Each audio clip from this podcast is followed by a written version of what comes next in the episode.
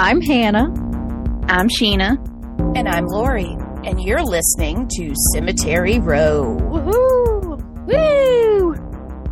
Gonna read We- real quick. Oh, We we oh, survived s- Ice Snowmageddon 24, Blizzard 24. I was Oh. I was like you guys were in my thoughts and prayers because I know I'm even though I'm like used to it now as much as you can be used to this like the insane temperature Chicago gets. I will forever defend my southern brethren cuz we're not built for this shit. No, we're not. it's just not. The Well, and it- not there, the housing Nope. isn't there. Nope. Like nobody owns a down jacket. like No. it's just not there. It it sucks because it wasn't even good snow, like snow you could big do anything fluffy with. stuff. Yeah. It was This it was, was fluffy, I thought. well, no, no, it was fluffy. That's the problem. You couldn't make Oh. snow. You couldn't make build a snowman. Like we tried so Oh. hard. Oh it yeah. just it, it just fell apart. So they couldn't. The kids couldn't do a snowball fight. you have to have a good balance of like moisture to the yeah. yeah, it was very very soft. I don't know then- good snow. and then and then we got then we got ice on top of that and Yep. so the ice Yeah. it was just like fucking miserable. It was miserable a and- nightmare. That's the thing of like because here like even if my road's not plowed um it's for the most part everyone kind of keeps it and then we have the salt trucks that just Yeah. are constantly out and then everyone salts their drive though they're it's actually you have to shovel and salt your sidewalks per city codes and stuff and i'm like telling people i'm like first of all you don't know the number of like country roads that people have to go down Yeah. in these areas or just like side streets nobody has Yep. industrial salt we don't Nope. have salt trucks you know so nobody and then how are they supposed to go get the shit to salt the driveway if they can't get out of the fucking driveway? That's like, Yeah, and what I loved not built for it. Was Memphis would like different news outlets would post and say something like, "Oh, the the snow plows are out." Okay, we don't have snow plows. They were like bulldozers, and so people were correcting them in the comments, like, "That's a tractor. That's a something or another." So it was. We don't even have snow plows. We just had something, and they were trying to scrape up the road, but. I mean, we kept freezing overnight. So anything that was slushy during the day, it just turned back into ice, Ice back into ice, back into ice. It was so bad. and then bad. as it does that, you get that black ice where it looks Mhm. like the road and it's not. It's a big icy patch that's about to put you in a ditch. I mean, 'cause Yeah. even here we have like private snow plows, and it's basically people with like an 85 Silverado with a giant snow thing on the front. But I'm like, it gets the job done, you know? Yeah. And it's people come hit like, hey, plow out our alleyway or whatever behind their house. and well stuff, yeah i mean my uh my dad came and picked me up because he has the big truck that can handle that. And um you know i live just around the corner and it took us like 15 20 minutes to get around because he was driving very carefully. And then there were people that were driving way too fast because Oh, parts yeah. of the, it was the worst type of conditions because parts of the road would have been dry and then Mhm. you'd come around a corner Yeah. and there'd be an icy patch and so people were Yeah. not maintaining an, a, a reasonable rate of speed. So it was it was intense but everybody was talking like oh this is the worst snow we've had since 94 and i'm like do y'all remember 2021 like am i, I the only person that remembers? We had this epic snowstorm in 2021 it snowed multiple days like Yep. 10 inches plus and nobody seems to be talking about this one. It's yeah, just- and that one, that one was like mostly snow, but that was some thick snow. oh like, yeah I remember walking out in it and my foot would just disappear, and I'm like, okay, I've never had that happen before. like yeah, it was that was- sledding snow because it was. Uh or well Sawyer Bonnie was a baby but uh Sawyer was was sledding with the neighbor kids uh or my Yeah. parents neighbors down the the big hill in the front so Yeah, I- I And did, see, like- I remember the '94 one because I lived in Arkansas, was- so yeah we were out of school for a whole week. Like, yeah it was Yeah, everything just had like foot thick ice on it, and we just were like, Yep. okay, six days Yeah, that was they were home six days and uh yeah. this stuff wouldn't melt. It was well they and they also so they could have probably gone on Tuesday but you know and they would have gone if it had been during our era where you had to wake up at 5 a.m and watch the tv but uh it was still a little icy Tuesday or Monday night so they went ahead and canceled school. Well, then it rained and got hot, you know, 60 Mhm. degrees. So Tuesday morning, all of it was gone. Yeah. But yeah, now they don't they don't stay up. They just like, eh, we're gonna cancel school, and then they don't have to make up any of the snow days. Yep. Oh, Little man, lucky we didn't make kids. that shit up. We were in school Oh, like, you're the so beginning of lucky. June that Yeah. year. Yep. hmm Sawyer, you are a lucky duck, kid. You're not. You're still getting your President's Day holiday and all that nonsense. Oh, that's Oh, yeah, we crazy. damn near didn't have a spring break that year either. They're like, y'all got a bunch to make up. Yeah. damn. Times are crazy. I did appreciate though how Memphians got out and celebrated the snow because there was like a guy skiing all through Midtown and you know just random stuff like that. And I'm like, and and, and crime went down a little. Well, yeah, because ain't nobody that trying was to go out this shit. no. Yeah, that was It's too- nice. Well, I mean, because it's true when there's when it's stormy out, when it's like raining, criminals don't want to be out in that shit either. So yeah, I will They're say. rob when it's raining outside. Speaking of, I had a ghost tour last night and the weather was so gross. It was Yeah. kind of misty and very cold. I had a great group with me though. So if they're listening, hi. Um, but yeah, it was funny because it was a Saturday night and Beale Street was just dead. There was no one out. And it was like, oh, this weather is just, this is stay at home, cuddle up with your kitty cat weather. So Oh, yeah, for those of you that aren't in Memphis, uh, we got rid of the snow and got inundated with rain. So Yep. like there, it's like we've had We're one soggy. day. Yeah, we've had one day without rain this week. I'm telling It's you, mostly been Chicago has been gray weather. Evil for the past week. yeah. Yes, Gwen, I have to move. Don't yell at me. It it was it was awful. Like poor Buster. I I went to TJ Maxx and got uh a uh, beard trimmer because I'm gonna have to trim his paws because he comes Yeah. in from Aw. going potty and it takes me forever to clean his paws because he's got so much hair and they get so muddy. And he's such a good boy. I tell him towel and he sits on the towel and lets me do his feet. He Pickle. gets the Grinch feet. Yeah. Oh God, yes. And then pickle just because he doesn't want anybody touching his feet. He's like a little chihuahua. Oh, Tabby was that way. Ta- uh, Tabby did not like her feet. Those short it legged dogs don't want you touching them. I would ha- that. That's why I would have the vet do her toenails. Toenails, yeah. I was like, she is going to scream so loud. Oh yeah.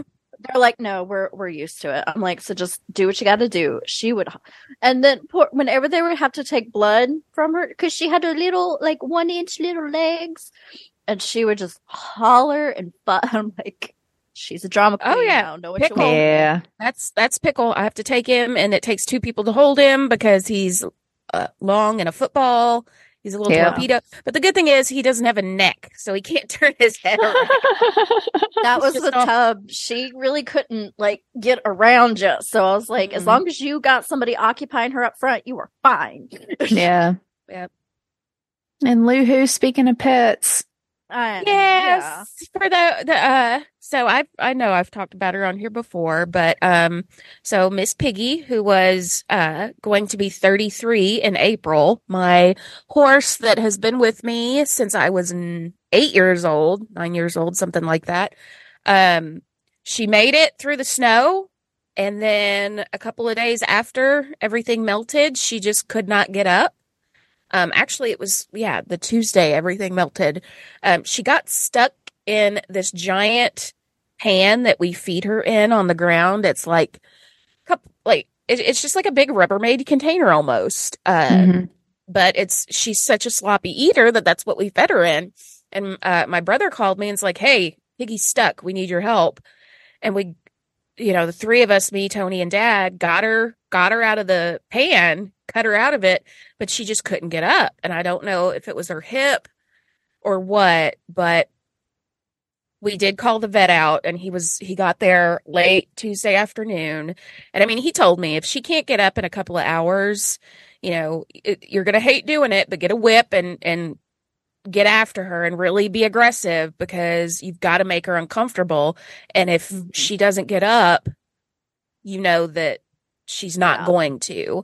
And so we we tried it a couple of times and I got behind her and pushed her as hard as I could to try to help her, but she just she was gone and uh Dr. Mercer, our equine vet, was was so nice. He said that you know, old horses in that weather, um, you know, it takes a lot. Yeah. It takes a lot for them to stay warm, and Yeah. they just they're spent. They're out of gas, and um, so we did make the decision to go ahead and um, have her put put down. Um, I got to sit there with her head in my well, not in my lap, but like I was right behind her head, and I was stroking her face and talking to her the whole time. Mm, yeah. Um, so it was very, you know, I, I, I definitely cried. I was very sad. Um, but it was, it was a very peaceful transition. I mean, i Yeah. if in people years, she was in her mid nineties. oh right. yeah. So she'd she'd had a good run. She'd had a good run. And, and again, I was able to pet her face and talk to her the whole time and like right there with her up until she was gone. And so, you know, it was, it, it's the first time I've actually ever been right there with them. Yeah. Um, we've had to have horses put down before. And, but this was the first time that I was like, Dr. Mercer, I want to sit there with her while you do this. Yeah. Because it took him a few minutes because he had to get a vein and find, you know, and, and cause she had been down in that position for so long. Um, so yeah, it, it was very peaceful. I cut a big chunk of her mane out, uh, to, cause I, I bought a shadow box. Um, Yeah. and I, so I've got the, t- the mane all braided and I, uh, glued ribbon to it. And I've got, I'm looking for some, I'm going to try to do one of the very first horse shows I showed her at. I got a good picture, uh, in 1995. Aw. Some of you, You listeners just a baby. were not even alive then. I know. No. There are a couple of they're not as good as that one, but I have pictures from like one of our last horse shows um that I'll put in there and I think I've got ribbons somewhere that she may want. So I'm going to do a nice little shadow box for Miss Piggy. I've got her horseshoe. My dad pulled off her horseshoe for me. Yeah. Um and then her halter um with her name on it. Uh so yeah, it's it's it's very hard to lose them, especially she had been, you know, Miss Piggy 30 years is a long time to have an animal. Yeah. Um, Yeah. Yeah. but uh yeah i'm I, i'm at peace with it i'm i'm doing okay um, Yeah. i will shout out our neighbors well my parents neighbors uh elizabeth and travis were very helpful elizabeth brought she she does wedding flowers she has a um it's called eh blooms if you're in the area and you ever need wedding flowers uh she made us a really really nice little uh bouquet um Aw, of flowers really that she sweet. brought over so yeah that was really nice of them Yeah. Well, and she had a good life because wasn't she basically like a pasture ornament for her life? Yeah, yeah, like the last uh eh, maybe 10 years probably cuz I'd quit sh- like the kids would ride her every now and then and I like I gave a couple of lessons on her, but yeah, she pretty much from She kind of got to be a hobby horse. yeah, 24 on was just, you know, a very well-loved pasture ornament. So, Yeah. Can't Yeah. ask for much. Yeah. Can't ask for better. That's true. Yeah. No, Yeah. it, it's it's it's you know I, I am very like I'm glad that it happened. You know, of course, I hate that it happened now and that we couldn't plan it out a little better. Um, because my mom panicked because she was in the barn, and when you have a horse that size die in a barn, it like sometimes you have to take a wall apart. out of the barn to get them, But we were able to Right. my dad only had to take off like the front door of her stall and they were able to get her out really easily. Yeah. Um, but yeah, so there's, you always want to try when you know it's coming to, to plan Right. it out to where you can have them out of the barn. Um, but yeah, so for, for it to kind of be a surprise, um, I think everything went as smoothly as it could have. So, Yeah.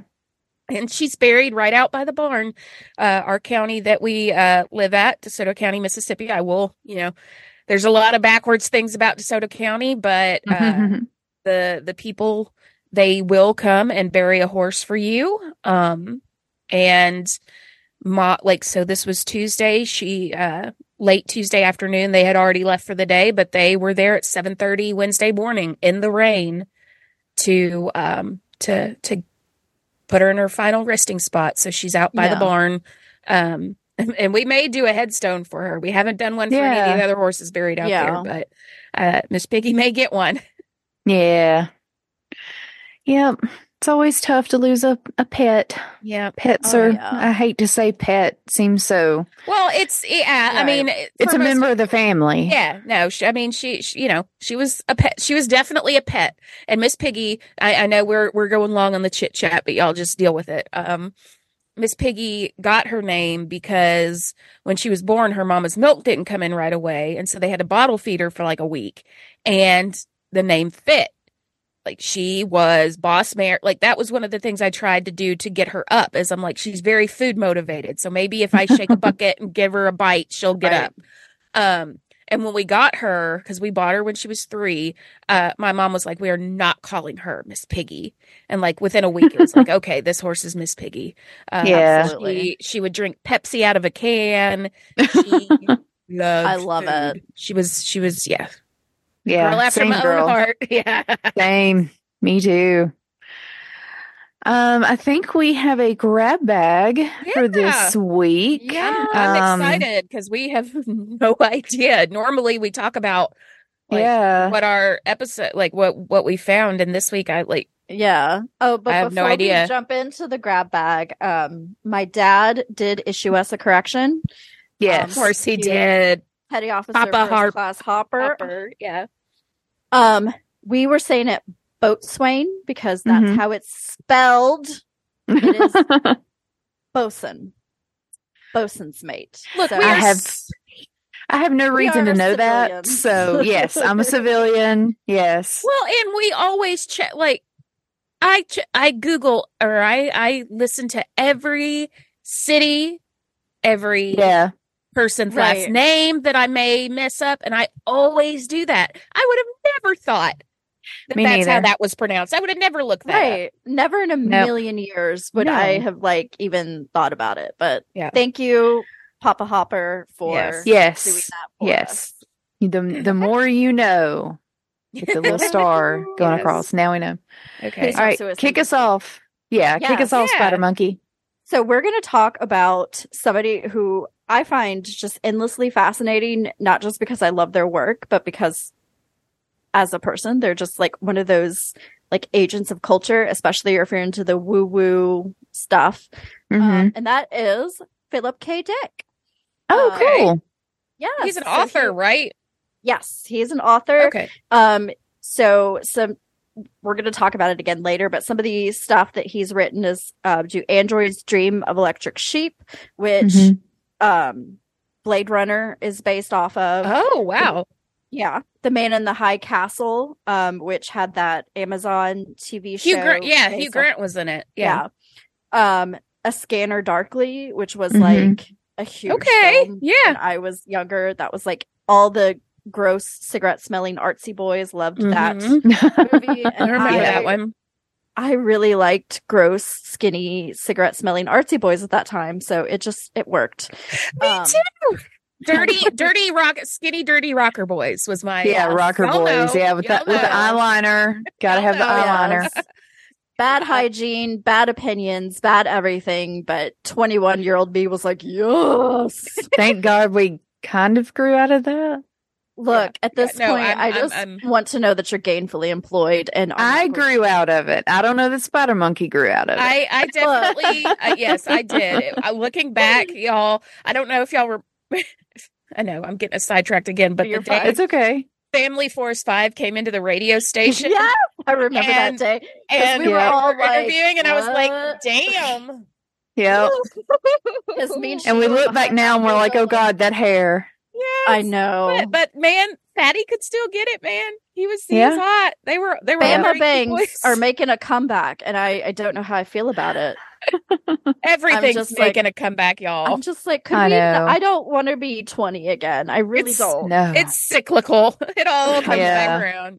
I was All like, I know how my parents feel. Anyway, so and I did not know this, and this is again just life's little accidents. He was born December 16th, 1928, in Chicago, Illinois. Of course. Oh, there he you go. was. Of course he was. Look, I didn't even know that when I started researching him. So he was actually born a twin whose name was uh, Jane Charlotte Dick, and they were born six weeks premature. Um, Ooh. which oh Yeah. no. not uncommon for multiples, and I imagine in the 20s, really not uncommon for multiples.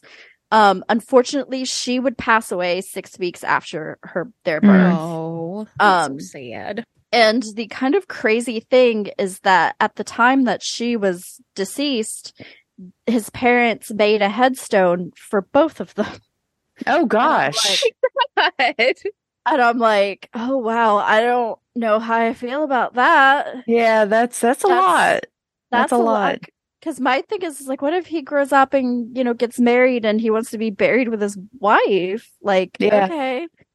But you know, parents who just lost a, a one of their babies, who's to know? Who's to know? That's So, true. That's I true. I try not to judge. The headstone, oddly enough, is in Colorado. It's not in uh, Chicago. So there was possibly some moving around after the babies were born. You know, I didn't go too deep into what happened there, but Yeah. the idea of him losing his twin at such a young age really went with him throughout his life um, because the phantom twin idea and trope Yeah. does come up in his books a lot. And so I can't imagine like I've lost a sibling and that's really really hard. I can't imagine losing a twin because I know that Yeah. relationship is just so much deeper. yeah. Um, so after that, they his dad actually worked with the United States Department of Agriculture. Um, so they did do some moving around, um, and they settled in San Francisco Bay Area. Um, when he was five, his father transferred to Reno, Nevada. His mom, Dorothy, said nope, and they got divorced, which in the 30s oh my. is quite a thing. Right. Um, so she was like, you know what? I'm a single parent this shit. And they moved to Washington, D.C., um, where, you know, she was going to edu- do with her boy there. Um, he was educated in Quaker schools. I the Quakers are really cool. I actually think that there is a Quaker church like not far from here because I was driving. Oh, that's cool. it, and it was like Friendship Hall or something. I was like, I think that's Yeah. Quakers. Yeah. Um, in 1938, they went back to California from Washington, D.C., and he became interested in science fiction. Um, and he read his first science fiction magazine in 1940 called Stirring Science Stories. I love science fiction from that period. It's like the o- OG Twilight Zone episodes yeah. Science fiction and horror really tap into what our anxieties are, especially Mhm. horror to a certain extent.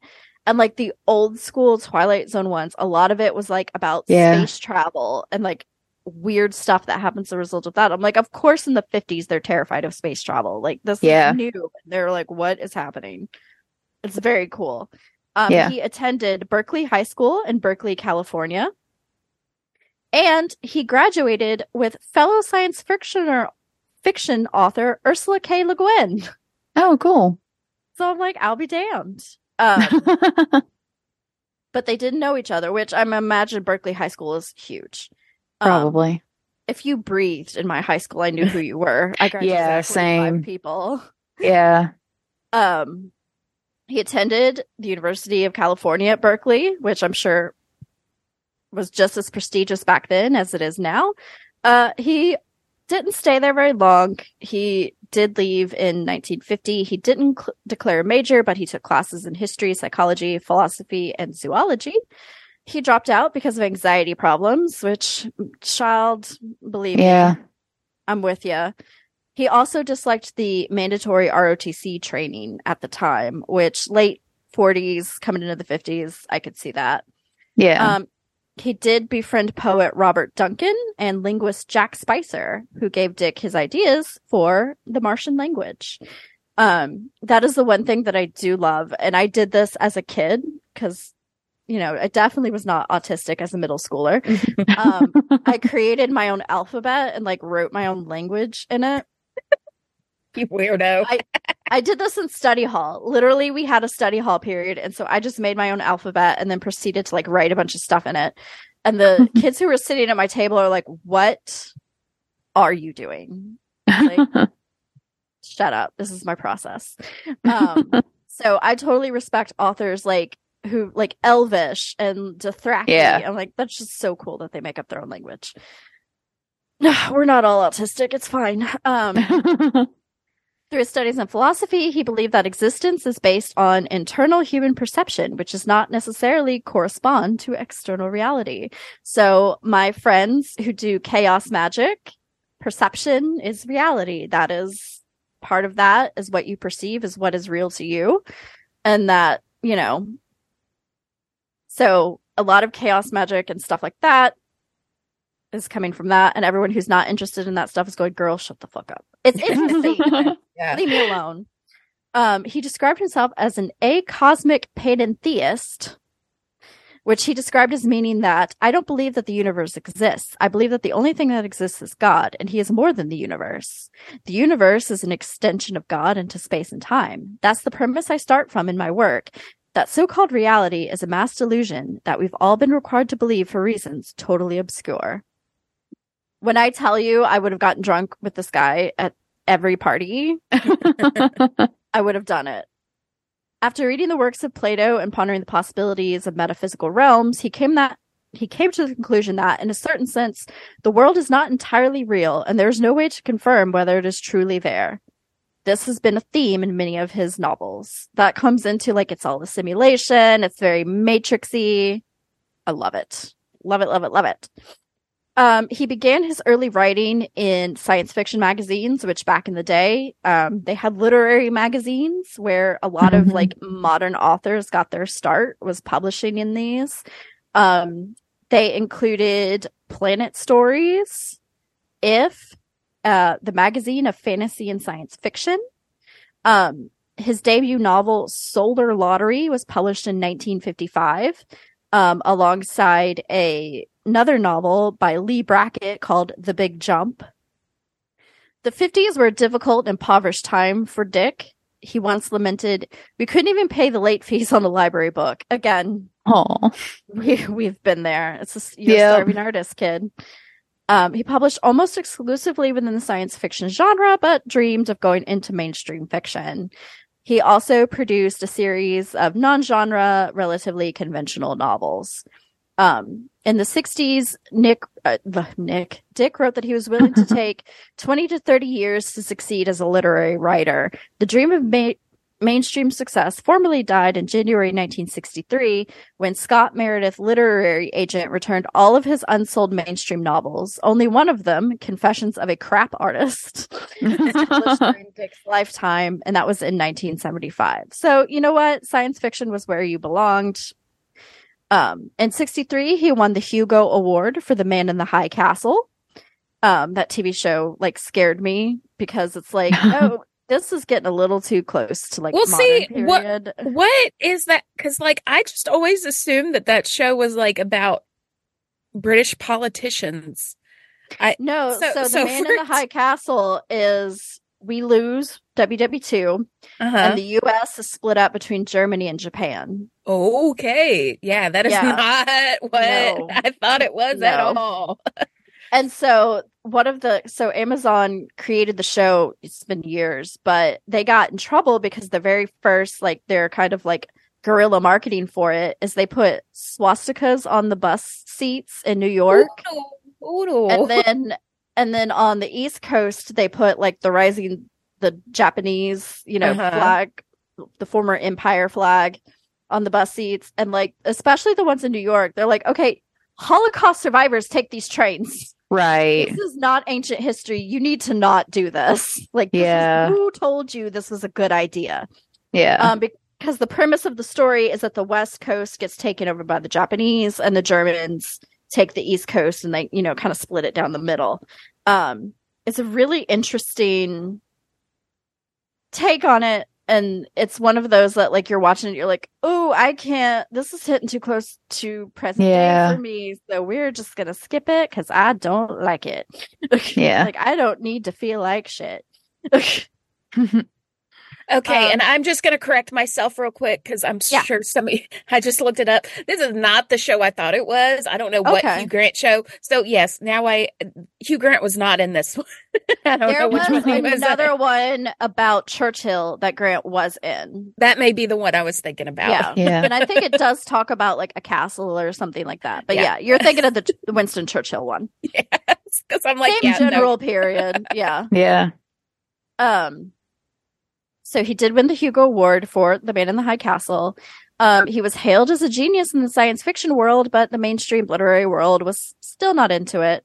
Um, and he would on, he could only really publish through low paying science fiction publishers like Ace, who published his first um, novel. He said in a 1977 interview that were it not for interest by a French publishing company in the mid 60s, which decided to publish all of his catalog at that point, he would not have been able to continue as a writer. But even in his later years, he continued to have financial trouble.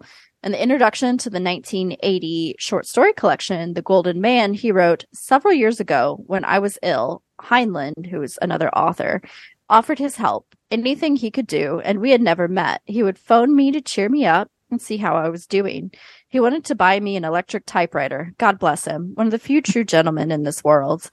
I don't agree with any ideas he puts forth in his writing, but that is neither here nor there. One time when I owed the IRS a lot of money and couldn't raise it, Heinlein loaned the money to me. I think a great deal of him and his wife. I dedicated a book to them in appreciation. Robert Heinlein is a fine looking man, very impressive and very military in stance. You could tell he has a military background, even to the haircut. He knows I'm a flipped out freak and still helped me and my wife when we were in trouble. That is the best humanity there. That is who and what I love. Well, okay. So good for Robert Heinlein. Yeah. Um, so he would go through some some personal problems. He would have a marriage breakdown. He'd start abusing amphetamines. oh, Um, never good. Never good. Let's not do that. Nope. um, nope. And so he also had some really unprecedented writer's block, which haven't we all been there? Yeah. Um, uh, one day in November of 1971, Dick returned home to discover he'd been burglarized and his safe had been blown open and his personal papers were missing. The police could not determine the culprit and even suspected that Dick had done it himself. Um, oh, wow. Which is wild. Shortly thereafter, he was invited to be the guest of honor at the Vancouver Science Fiction Convention in 1972. Within a day of arriving at the conference and giving his speech titled The Android and the Human, he informed people that he had fallen in love with a woman named Janice, whom he had met there, and announced they would be remaining in Vancouver. So he spent some time in Canada doing Canadian things. um, on March okay, we're going to get a tiny bit serious. Okay. On March 23rd, 1972, Dick did attempt suicide by taking an overdose of potassium bromide. Um, he fortunately did not complete suicide, so we are very thankful for that. After deciding to seek help, he became a participant in X-Kalay, which is a Synanon type recovery program in Canada. Look up Synanon if you ever have time. It is fucking wild, and the 70s were crazy. um, and I don't know if I would trust any program named X-Kalay. I just No, feel like they not are at going to all. harvest my organs. Um, he was well enough by April to go back to California. Um, in 1972 of that year, he wrote a letter to the FBI about science fiction writer Thomas Disch. I'm sure I'm not pronouncing that right. In my heart of hearts, it's also pronounced Dick. So, uh, Dick said he had been approached by a covert anti-American organization which attempted to recruit him. Dick said he reac- he recognized their ideology in a book that Disch had wrote. Again, but did this happen, or is he getting paranoid because he did suffer from some mental health, co- you know, issues? Not to mention having ab- abused amphetamines. He relocated to Orange County, Cal- California, at the behest of California State University Fullerton professor Willis McNelly, um, who had began talking to him while he was with X-Kalay. Um, he donated his manuscripts and papers and other materials to the Special Collections Library, um, where they currently are at the Philip K. Dick Science Fiction Collection in the Pollak Library. So if you go to Cal State Fullerton, go check it out. Um, during this period, he befriended a circle of Fullerton State students that included science fiction writers K.W. Jeter, James Blaylock, and Tim Powers. Jeter would later continue Dick's Blade Runner series with three sequels. I love Blade Runner. Um, and he began writing his novel, A Scanner Darkly, in 1977, which included fictionalized depictions of the burglary of his home, his time using amphetamines and living with addicts, and his experiences with X-Kalay, which in the novel are called New Path. Hmm. Um, so you're like, okay, what did he mean by flipped out freak? Let's get into it. On February 20, 20th, 1974, while recovering from the effects of sodium pentothal, which I didn't know you could do recreationally, um, no, it was actually administered for the extraction of an impacted wisdom tooth, which I have had impact or I've had like wisdom teeth issues. They have never given me sodium pentothal, and I feel like Yeah. they have denied me ability to trip balls while my mouth is packed with gauze. Somebody also brought him some Darvon, which is pretty heavy. That's that's Yeah. some shit. When he opened the door to this girl who was bringing him a extremely heavy drug, he was struck by the dark-haired girl's beauty and was especially drawn to her golden necklace. When he asked about its curious fish-shaped design, as she was leaving, she replied, "It's a sign used by early Christians." So she's talking about there's a name for it, but you guys have seen the the Jesus fish. Yes, Yeah, that's the yeah. name for it, the Jesus fish. I think Yeah, it, if, it's if it has any other name, I don't know it. it does. It's called the ichthus. Oh. Okay. Go figure. Um, he called the symbol the vesicle Pisces, which to me sounds like a sex move. Um, the name seems to have been, based of two, conflation of two related symbols, which is the ichthus symbol, which is the Jesus fish, and the vesica Pisces, which is basically like the middle of a Venn diagram. Hmm. Uh, Dick recounted that the sun glinted off the gold that as the sun glinted off the gold pendant, the reflection caused the generation of a pink beam of light that mesmerized him. Homie was tripping balls. he came to believe that the beam imparted wisdom and clairvoyance and that it also believed it to be intelligent. Again, they don't give you drugs like this for wisdom teeth anymore. yeah.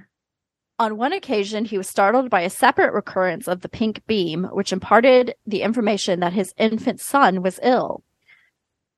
The this is going to be fun to say. The Dicks rushed the child to the hospital, where there was an illness indeed confirmed. Oh, After no. de- I, I'm like, okay, homie, what'd she give you besides Darvon? Was there some shrooms? Yeah. Like, what is happening? After the woman's departure, Dick began experiencing strange hallucinations, although initially attributed to the side effects of the medication. You think? Yeah. He considered this explanation implausible after weeks of continued hallucination because you were mentally ill, my friend. Mm-hmm. He told Charles Platt, I experienced an invasion of my mind by a transcendently rational mind, as if I had been insane my all all my life, and suddenly I had become sane. I feel like this is a bad omen for him. Yeah. Um, throughout February and March of 1974, Dick experienced a series of hallucinations he referred to as 2374, shorthand for February and March of 1974.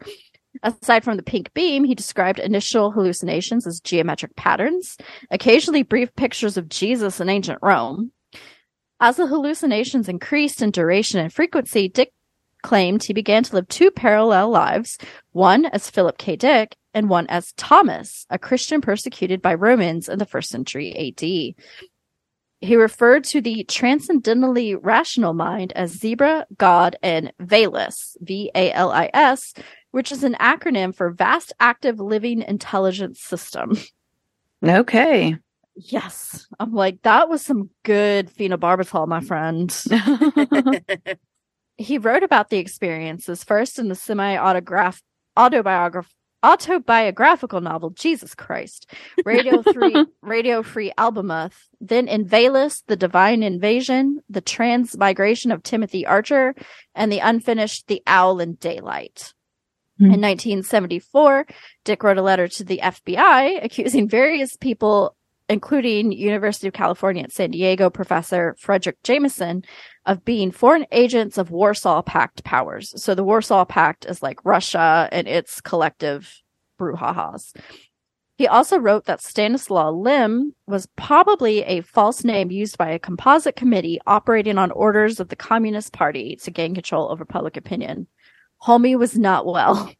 No. Not Bless at his all. heart. He was not well at all, and I don't think giving him Darvon was the uh was the idea there. At one point, Dick felt that he had been taken over by the spirit of the prophet Elijah. He believed that an episode in his novel, Flow My Tears, the policeman said, was a detailed retelling of a biblical story from the book of Acts, which he had never read. He documented and discussed his experiences in faith in a private journal he called his Exegesis. E X E G E S I S. So not like Jesus, like Yeah. Romany words, portions of which were later published as the Exegesis of Philip K. Dick. The last novel he wrote was The Transmigration of Timothy Archer. It was published shortly after his death in 1982. Um, early in his life, Dick had attended Communist Party USA meetings, but shifted more towards anti communism and libertarianism as time passed. Which, okay, I love Philip K. Dick. I love his stories, but do a lot of libertarian greasy dudes love him? Yes, they do. Yeah, It's a yeah. thing. Wh- What can you do? It's not his fault. In an interview, Dick once described himself as a religious anarchist, which, okay, bro. Um, Dick generally tried to stay out of the political scene because of high societal turmoil from the Vietnam War. Still, he had to, still, he did show some anti Vietnam War and anti government sentiments, which most hippies in the 70s and 60s Mhm. did. Yeah. In 1968, he joined the Writers and Editors War Tax Protest, an anti war pledge to pay no income tax, which resulted in the confiscation of his car by the IRS. Uh oh. Y'all don't play with the IRS. They will come get your shit. yeah, they will. Um, Dick was a, a critic of the U.S. government, regarding it to be just as bad as the Soviet Union and cheered on the great decentralization of the government. Yeah, he's, you know, what? I'm not surprised by any of this. his politics occasionally influences literature. In the 1967 short story Faith of Our Fathers, he's critical of communism. In the 68 novel Do Android Dream, Do Androids Dream of Electric Sheep, he does condemn the eugenics movement, which I appreciate. Thank you. Yeah. Um, in 1974, he wrote, a, as a response to the Roe v. Wade decision, he published a pre-persons, uh, satirical anti-abortion, anti-mouth. uh, I don't know how to pronounce that. Um, and then he said he got death threats from feminists. I think you were just being an asshole, Yeah. as one does. Um, Yeah. complicated guy, but again, what are you going to do? Yeah. Um, on February 17th, 1982, after completing an interview, Dick contacted his therapist complaining of failing eyesight and was advised to go to the hospital immediately, but did not. The following day, he was found unconscious on the floor of his Santa Ana, California home, having suffered a stroke. Um, on February 25th, 1982, he suffered another stroke in the hospital, which caused him to be brain dead. On March 2nd, he was disconnected from life support. After Aw. his death, his father Joseph took his ashes to Riverside Cemetery in Fort Morgan, Colorado, where they were buried next to the twin sister that he lost as a baby. Her tombstone had been dis- inscribed with both of their names at the time of her death 53 years earlier. He died four months before. I know. It, there's just something so like, cool about it. I know. Philip died four months before the release of Blade Runner, uh, which was based on his novel Do Androids Dream of Electric Sheep.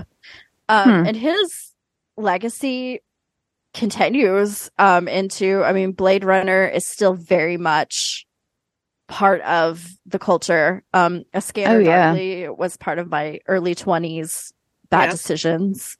Um, Mhm. The Minority Report was based on his short story, The Minority Report.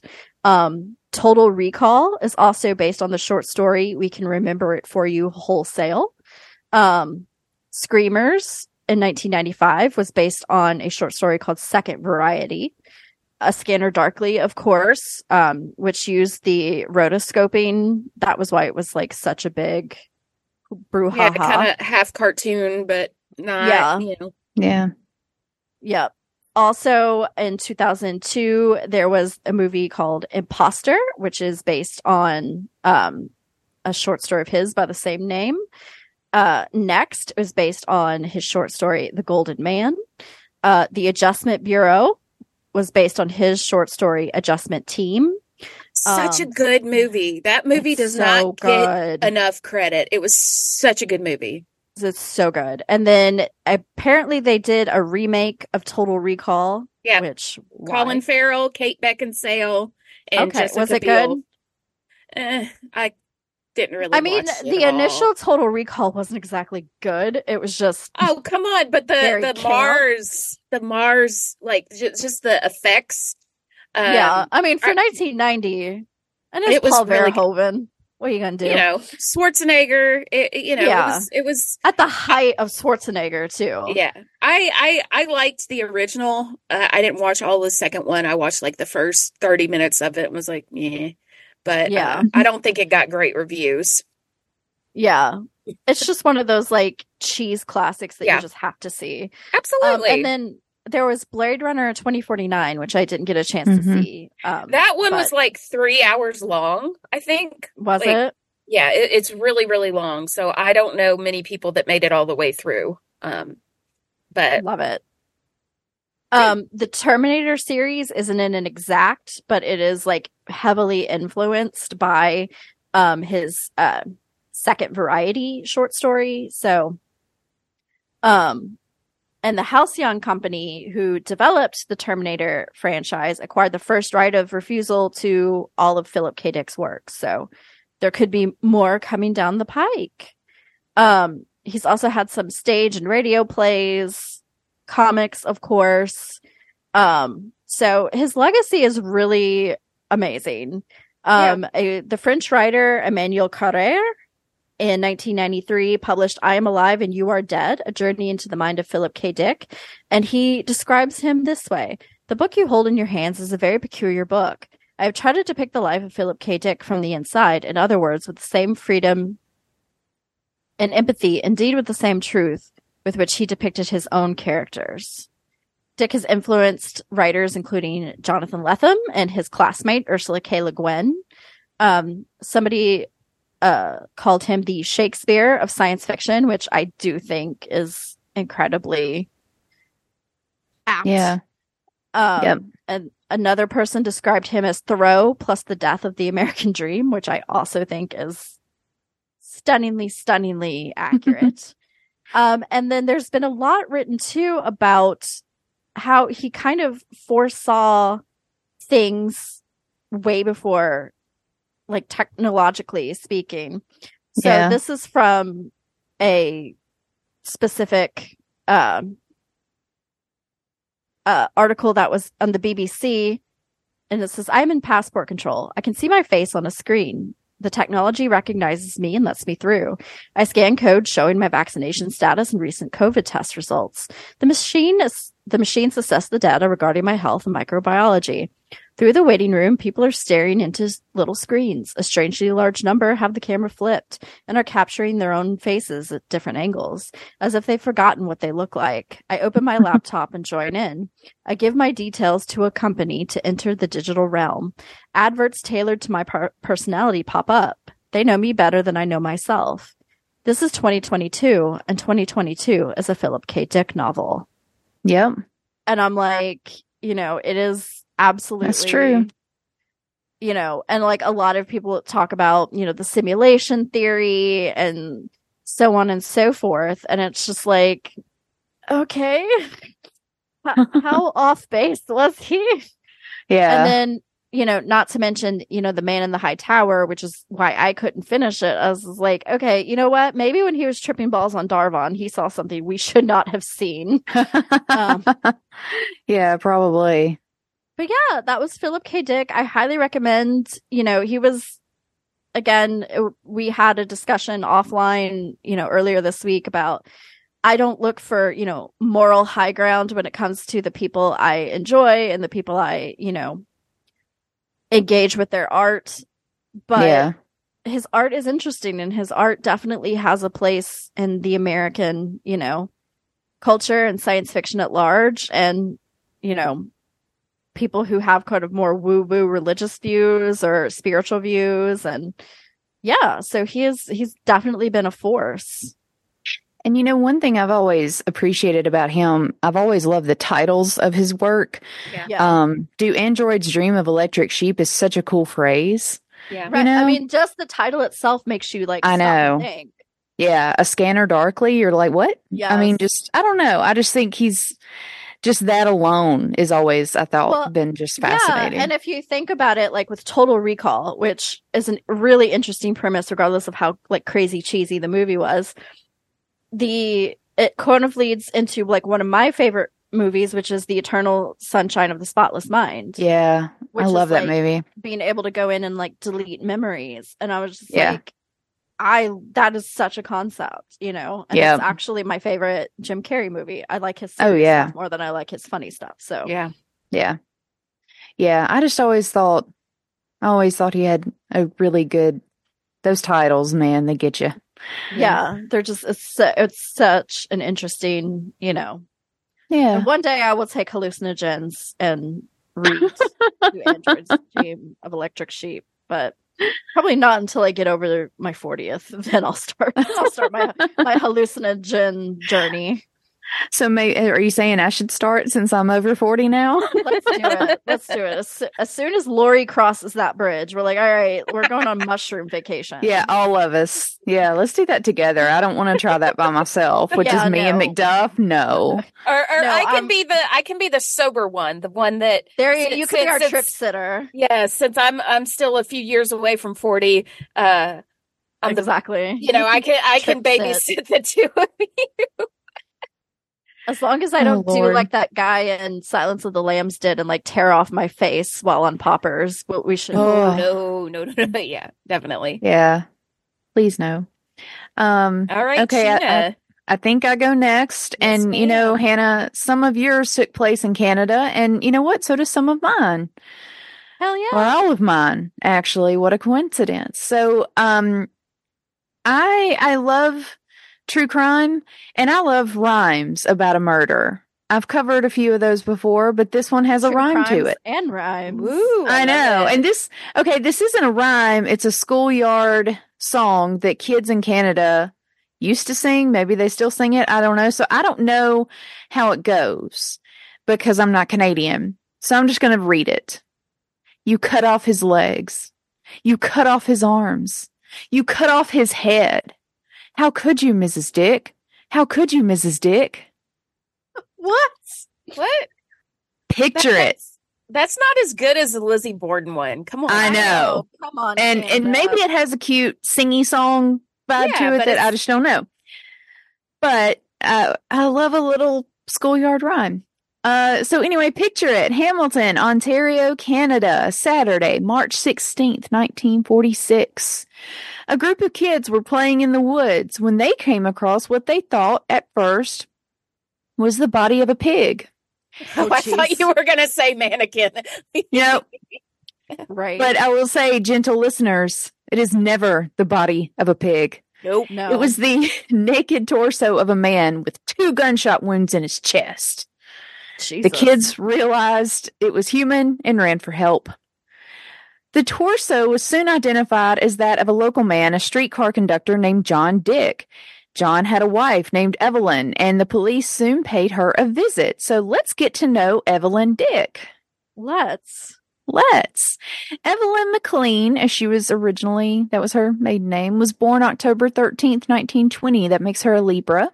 I was a little surprised to learn that. Um, based on what we get to know about her, I would have thought she was probably a Leo, but maybe she's got some Leo rising somewhere. Who knows? We got to see her chart. Spencer. Yeah. There's Yeah, we need Spencer for this. We need him. Um, she was born in Ontario. She was the only child of Scottish immigrants. Her father, Donald, was an abusive alcoholic. Who wasn't back then? Seems like every time you read about some man in the 20s, they're an abusive alcoholic. Uh, he worked for the Hamilton Street Railway, so he's in the streetcar business too. Her mother, Alexandra, was domineering and abusive. Again, it seems like a lot of these ladies back then were tough and and kind of mean. So, what are you gonna do? Evelyn was their only kid. Donald made okay money, but the McLeans wanted to live above their means, which is never a good idea. Nope. Um, you know, if you can't afford it, you don't get to have it. Sorry, that's. Yeah. I mean, I hate that. And and Welcome and and life. Welcome to life. That's capitalism, unfortunately.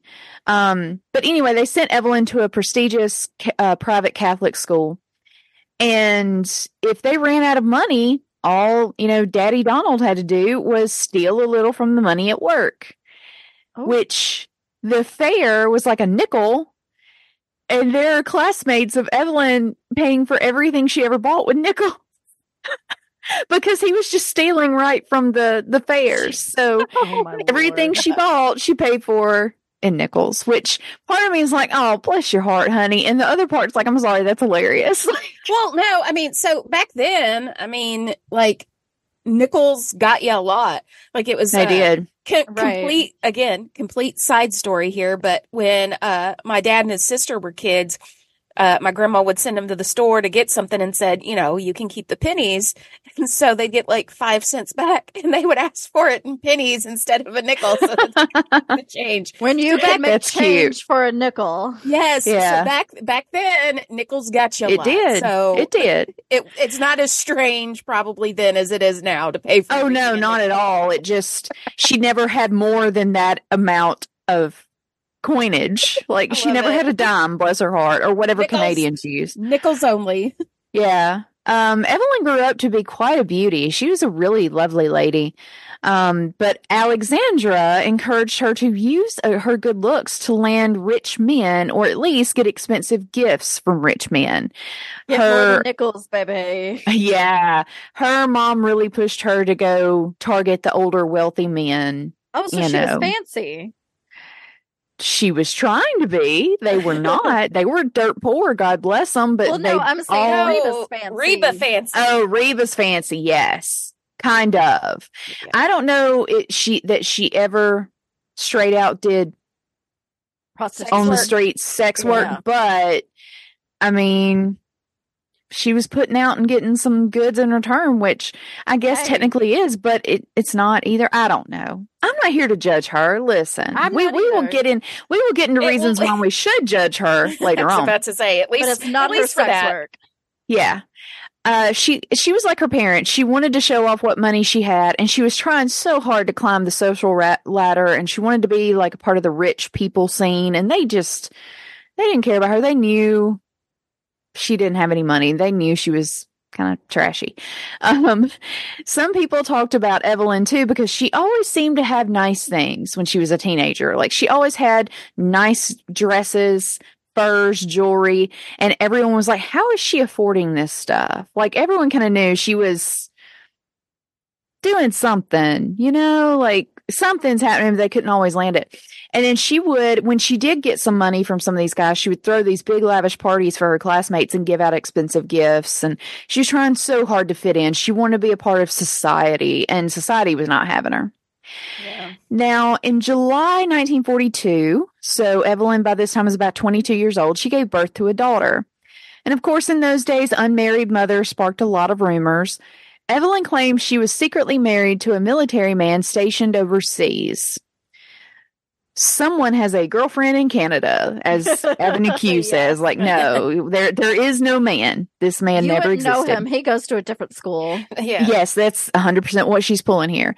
She named the baby Heather. Heather was born with some disabilities and Evelyn basically gave her to her own mother. Was like, "Here, here you go. Here's here's my kid. Raise it." Uh, she soon became pregnant again and that baby was stillborn. Ooh. Ma'am, there there are ways to to try to stop this. And There are then in night preventative measures. yeah, there are preventative measures. Uh what oh god, what was best phrase? Wrap it before you tap it. Yes. Absolutely. All right. In September 1944, she gave birth to a boy she named Peter. But she came home from the hospital without the baby, saying that Oh. she gave the baby up for adoption um, because her father didn't want another kid in the house.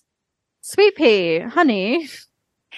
Like, I, I'm all for going out and, and having fun and getting your pleasures on, but don't involve babies. Like, if, if you don't want them, You don't want them. Take preventative measures and don't have them. Okay. There's no reason to drag these innocent kiddos into this. Um, Evelyn's parents, by the way, they rarely got along and they separated a lot, which, as I said earlier, a drunk, drunk, abusive guy, and then you have a domineering, abusive mom. I'm shocked they couldn't make it work. So they separate a lot of times. And in the summer of 1945, they were separated, and Alexandra, who is Evelyn's mother, and Evelyn and her daughter Heather are all living separately in an apartment. So out of the blue one day, Evelyn told her mother she was going to marry a man named John Dick. And Alexandra was like, What? Never heard of this guy. Who who's this person you're marrying? So John Dick was a Russian immigrant who worked as a streetcar driver, exact same position, same company as her dad. He was 39, 15 years older than Evelyn. His family had made some good money in the fruit canning business, and Evelyn thought John had his share of this fortune, but he didn't have like the money she thought he had. Oh. Uh, she, meanwhile, told him she was a war widow, that her husband was overseas and died. Again, my boyfriend who lives in Canada. Uh, the McLeans didn't like John Dick, and they didn't attend the couple's small wedding on October 4th, 1945, which, I mean, this marriage is sort of based on some lies here. So, yeah, I don't have a whole lot of hope for it either. and if my kid has already dropped off one baby at my house, and I Yeah. know that there's one that didn't make it and one that's God knows where, I'm gonna be like, Yeah. your decision making, I'm Yeah. suspect. Yes. Um, and you know, supposedly this makes for such a romantic uh wedding night. Supposedly their apartment that Evelyn and her mother were sharing was so small there wasn't enough room for John Dick to come live with them. So on the night of the wedding, Evelyn went back home with her mother and, and John went home to his boarding house. Jesus Christ. Oh my and god. there, I know y'all will be shocked when I say this, but the Dicks did not enjoy married life. It just didn't that. work out for the Dicks. So as soon as Evelyn realized John didn't have as much money as he said he had, or whatever, she started. Either way, she started seeing other men. I'm not sure that that even had to do with mo- his money or I'm sure lack she would have done that regardless. I think so too. She started seeing a guy named Bill Bohozuk, who was a Olympic class rower and steel worker. Now, let me just say this. If we're going to compare Bill and John, I think they're both pretty handsome guys and I'll have pictures and all this. I, I do think Bill's a little, a little hotter, but I will say John has those blue eyes that even in black and white photos, you can tell they must have been like Oh, yeah. stunningly blue. He's a handsome guy. Either way, whatever. Um, so by this point, oh, John went, John found out about this affair. He went to confront Bill. Bill's like, I didn't know she was married. She didn't say she was married. This does not stop Evelyn and Bill, though, of course. Um, Evelyn, by this point, purchased her own house and she finally invited her husband to come live with her. Um, so he moved in with Evelyn, her mother, and her daughter, but he never felt welcomed. Well, I'm shocked. Alexandra and John didn't get along, and he couldn't catch a break at work because he worked with her dad, who, to his face every day, called him a damn Russian. so, like, John can't catch a break. Now, supposedly at some point, John went to Donald and said, Look, Evelyn's running around on me. I need you to help me kind of rein her in and get her to be a respectable wife. Huh. And Donald's like, Not my problem. Not my problem. I'm not were even going to try take that. her off of my hands, dude. Right. Yeah. So John, because Evelyn told him that Donald was always stealing from the till, John's like, Hey, I know what you do here. I know that you steal, that you're embezzling money. And so Donald's like, Cool. Okay. I'm going to kill you then. And John's like, What? And so he goes and reports that to the local police. A few months later, John Dick was reported missing. Uh oh. So let's go back to the torso for a second. The police worked with a pathologist named Dr. William Deadman to determine what happened to the torso. Jesus Christ. Dead man, This or was it like dead man? It was it was like Deadman, but I won't lie. I watched a documentary on this whole case, and even they were like, his name was Deadman. like the narrator was kind of laughing choice. about it. Oh, anyway, um, and this whole paragraph is wild. I can't wait to just continue with this. So, Deadman determined that the bullet wounds were super, superficial and that an amateur had hacked up the body. There were no identifying parts because he had it was nothing but a torso, no head, no hands. You can't use fingerprints, obviously, all this. So they had to go with what was left to identify him. A relative had gone to the cops recently to report that his family member, John Dick, had been missing. And they're like, hey, well, there's this torso. And they're like, well, let me look at it. And he's like, that's my cousin, John Dick. And the reason I know is because this torso, like my cousin John Dick, only had one ball. oh, poor John Dick.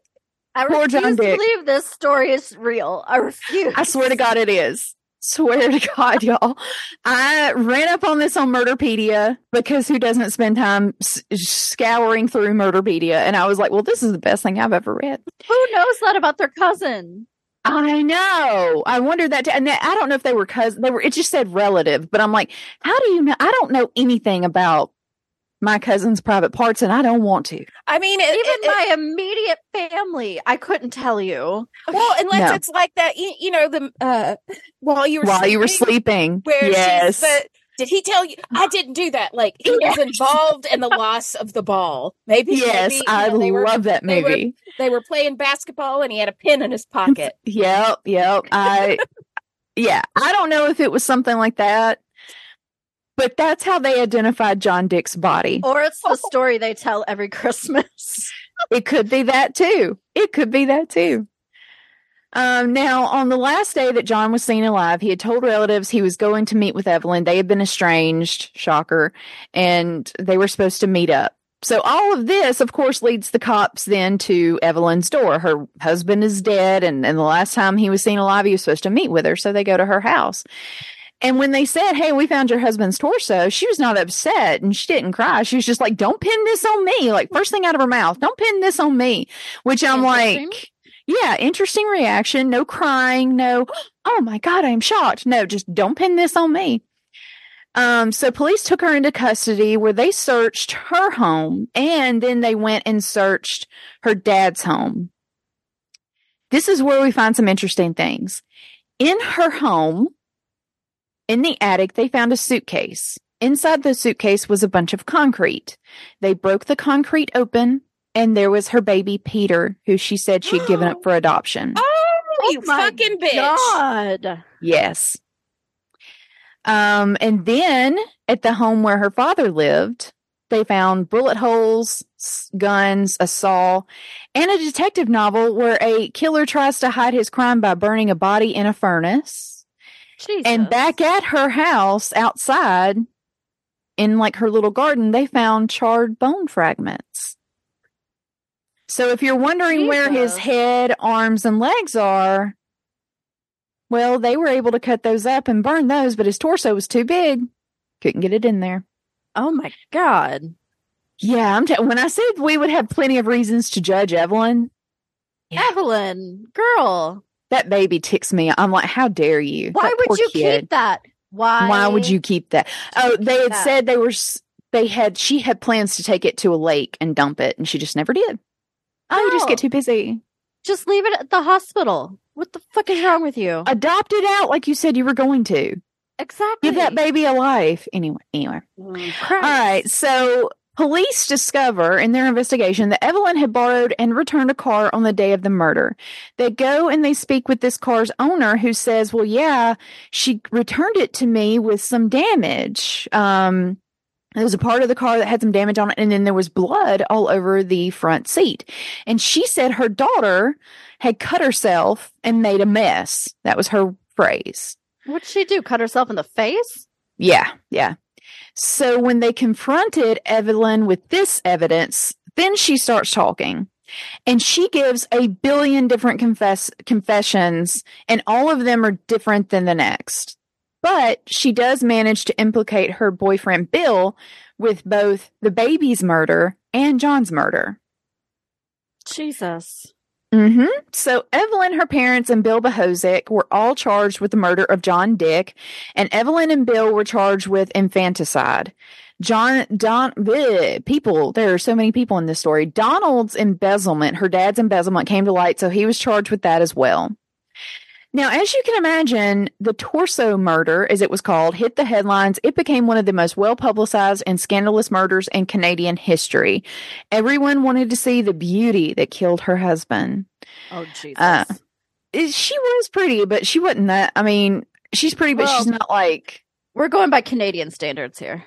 No, she really was. I do give her that. There's a couple of pictures. She's got um like dark eyes and dark hair, and she just looks really stunning. Like she does have a very like arresting. Like you just you're kind of oh okay yeah she's she's pretty. Um, but I mean still I I just don't think you're that pretty when you're you've killed babies and husbands. Right. No. But because of that, Evelyn's attorneys um, ensured that she would be tried separately from everyone else, hoping the jury wouldn't convict a beautiful young woman of murder. And I will say that was a thing. When you had all male juries, a lot of women Oh, yeah. walked for crimes that they committed because, oh, that pretty young girl wouldn't, you know, commit this horrible crime. Well, she's But her to mother- be able to do that. Yeah, that too. Plus, her mother, Alexandra, decided to uh, testify for the crown against her daughter in return for immunity. Damn, Alexandra. This family is cold. They don't care about nobody. Look, it does not. I will go on record. If I murder somebody, my mama is covering for my ass. Uh, yeah, I would think my mama would have done the same, but I don't know. She she might have turned on me if it was bad enough. Like, I, well, first of all, if I murder somebody, just know they definitely had it coming. Because Oh, yeah, for sure. Fighters. yeah, But my mom would be like, she was with me the whole time. Ma- yeah. They'd be like, Miss Hopper, we're going to put you in prison for perjury. She'd be like, do it. Do it. Your mama could withstand some prison. Your mama could withstand some torture. Your mama's a strong woman. She'd have. Yeah. My Yeah. mom ain't sending her baby to jail. No, that's true. Two days before her 26th birthday, Evelyn was convicted of John's murder and sentenced to hang, but her attorneys appealed. At her next trial, her lawyer argued that her father had killed John, that it, this was all her daddy's doing, and the jury believed it, not guilty. So she basically will not face any kind of Damn. penalty for John's murder. Now, in the trial for the baby Peters murder, her lawyer brought in a psychiatrist and said that because Evelyn suffered such a traumatic childhood with these two as parents, she had the emotional maturity of a 13 year old. And, and part me. of me is like, I, I kind of wouldn't be surprised in some of just her, the way she acted, but I'm like, you still, a 13 year old knows not to kill a baby though. Right. That's Right is right, wrong is just like, wrong. I get like trauma and all that. Of course, valid, but no. Yeah, yeah. So she was found guilty of manslaughter for baby Peter and given life in prison. okay. At a preliminary, this is this is this is this is funny. At a preliminary trial for Peter's murder, the only evidence against her boyfriend Bill Bohozuk was that Evelyn said he was the father and that he killed the baby. Bill's lawyer said any man in town could have been Peter's father, which was true. So when she's on tri- she's on the stand, he's like, "Will you please name every man you've ever had sex with?" And Oh, she boy. starts out with, "I'm not joking, y'all, the judge's son." I kind of love her for that. That is a boss move. It is, and they cut her off there. They're like, "No, no, no. Okay, we're done. We're done. We're done. We get That it. We're done." yo grandbaby. She had a black book full of names, and it was everyone from every man Joe on the street to very rich and powerful men in the city. So okay, I will give you that, Evelyn. I will give you that. I, I do give you that. Like that, I was like, girl, girl, I kind of love that. Anyway, um, her dad, meanwhile, was found guilty for being an accessory to murder and sentenced to five years in prison.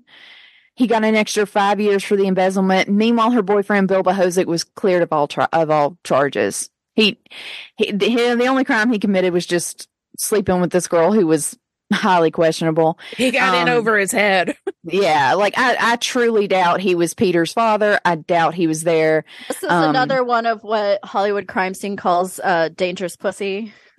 Yeah, yeah, and I mean, you you lay down with dogs, you get up with fleas, and and he got up with Oh, some love serious fleas. I love that. So you know, and and I think her dad probably. I think she conspired with her dad Yeah. to make sure John Dick died. I don't know that she pulled the trigger, Right. Because I don't think but a small lady is going to be dismembering, mm-mm. but she definitely was the engineer behind it. yeah, I don't think Donald would have done it on his own volition because I just don't think he would have had the initiative, the gumption, the whatever. I don't think he oh, yeah, he cared wouldn't give a enough. shit. Yeah. But I think there Evelyn wanted him I to. Yeah, there are plenty of people I don't necessarily like that I'm not going to dismember.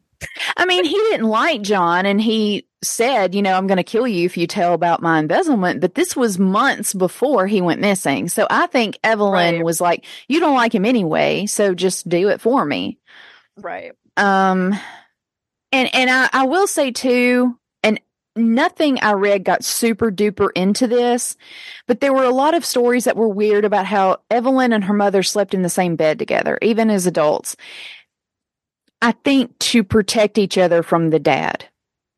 Yeah. I think the oh. dad was drunk a lot, and I think he was either trying to not necessarily rape his wife, but just go mess with her when she didn't want to be messed with, especially when he's drunk. And then I don't, I don't, nothing I ever read said he messed with the daughter, but I don't know why he wouldn't. I, I, I mean, no, no offense to this guy in a way, but I just don't put a lot, I just don't think he's a good man. Right. Anyway, Evelyn Dick was paroled in 1958 after serving 11 years. Oh. okay. 11 years of a life sentence.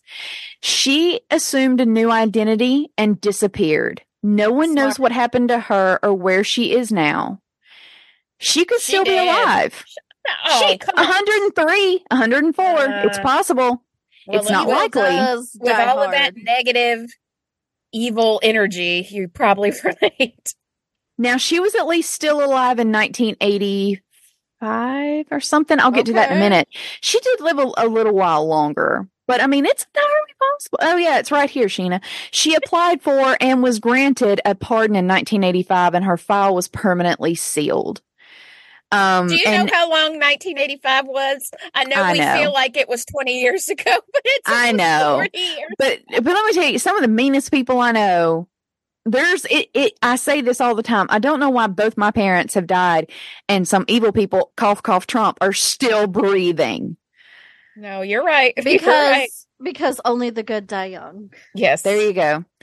Um, there was a lady that knew she was part of the parole board. She knew who she was. She knew her new name and all that, but she would not reveal.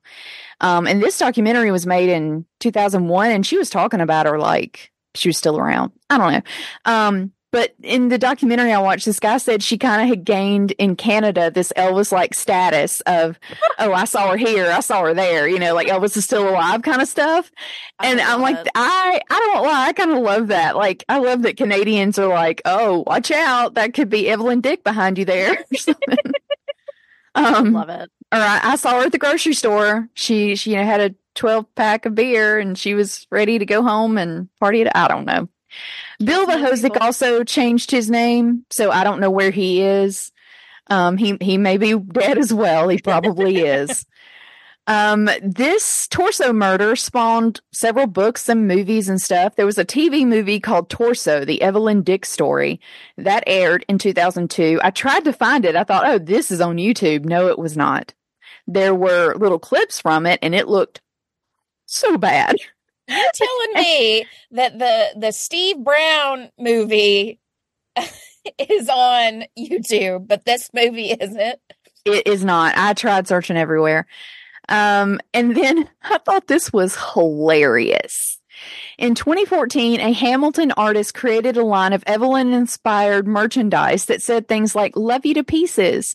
And the fastest way to a man's heart is through his torso. And- Jesus Christ. And this ticked off local men's rights groups. Of course Oh, men's rights. Okay. Boo-hoo, so sad. Fuck you. Fuck you. Yeah. Like John Dick did nothing to deserve what happened to him. That man did nothing at all. I mean, he might have not been, maybe he was a great guy. Maybe he was a piece of trash. The worst thing he ever did, like Bill, was he married into this crazy family and ended up getting murdered.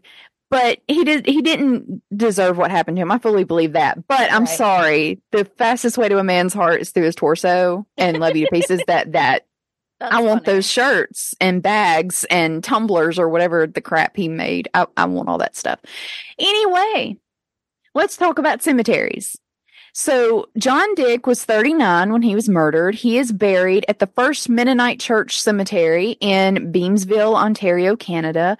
His monument is very lovely, but I have to admit, um, I question some of it.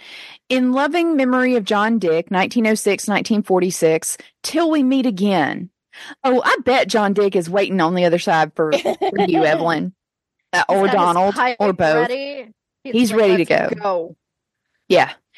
The McLeans, Evelyn's parents, are buried at Wood- Woodland Cemetery in Hamilton, Ontario, Canada. Donald McLean died in 1955 at about the age of 77, and Alexandra McLean died in 1964 at about the age of 79.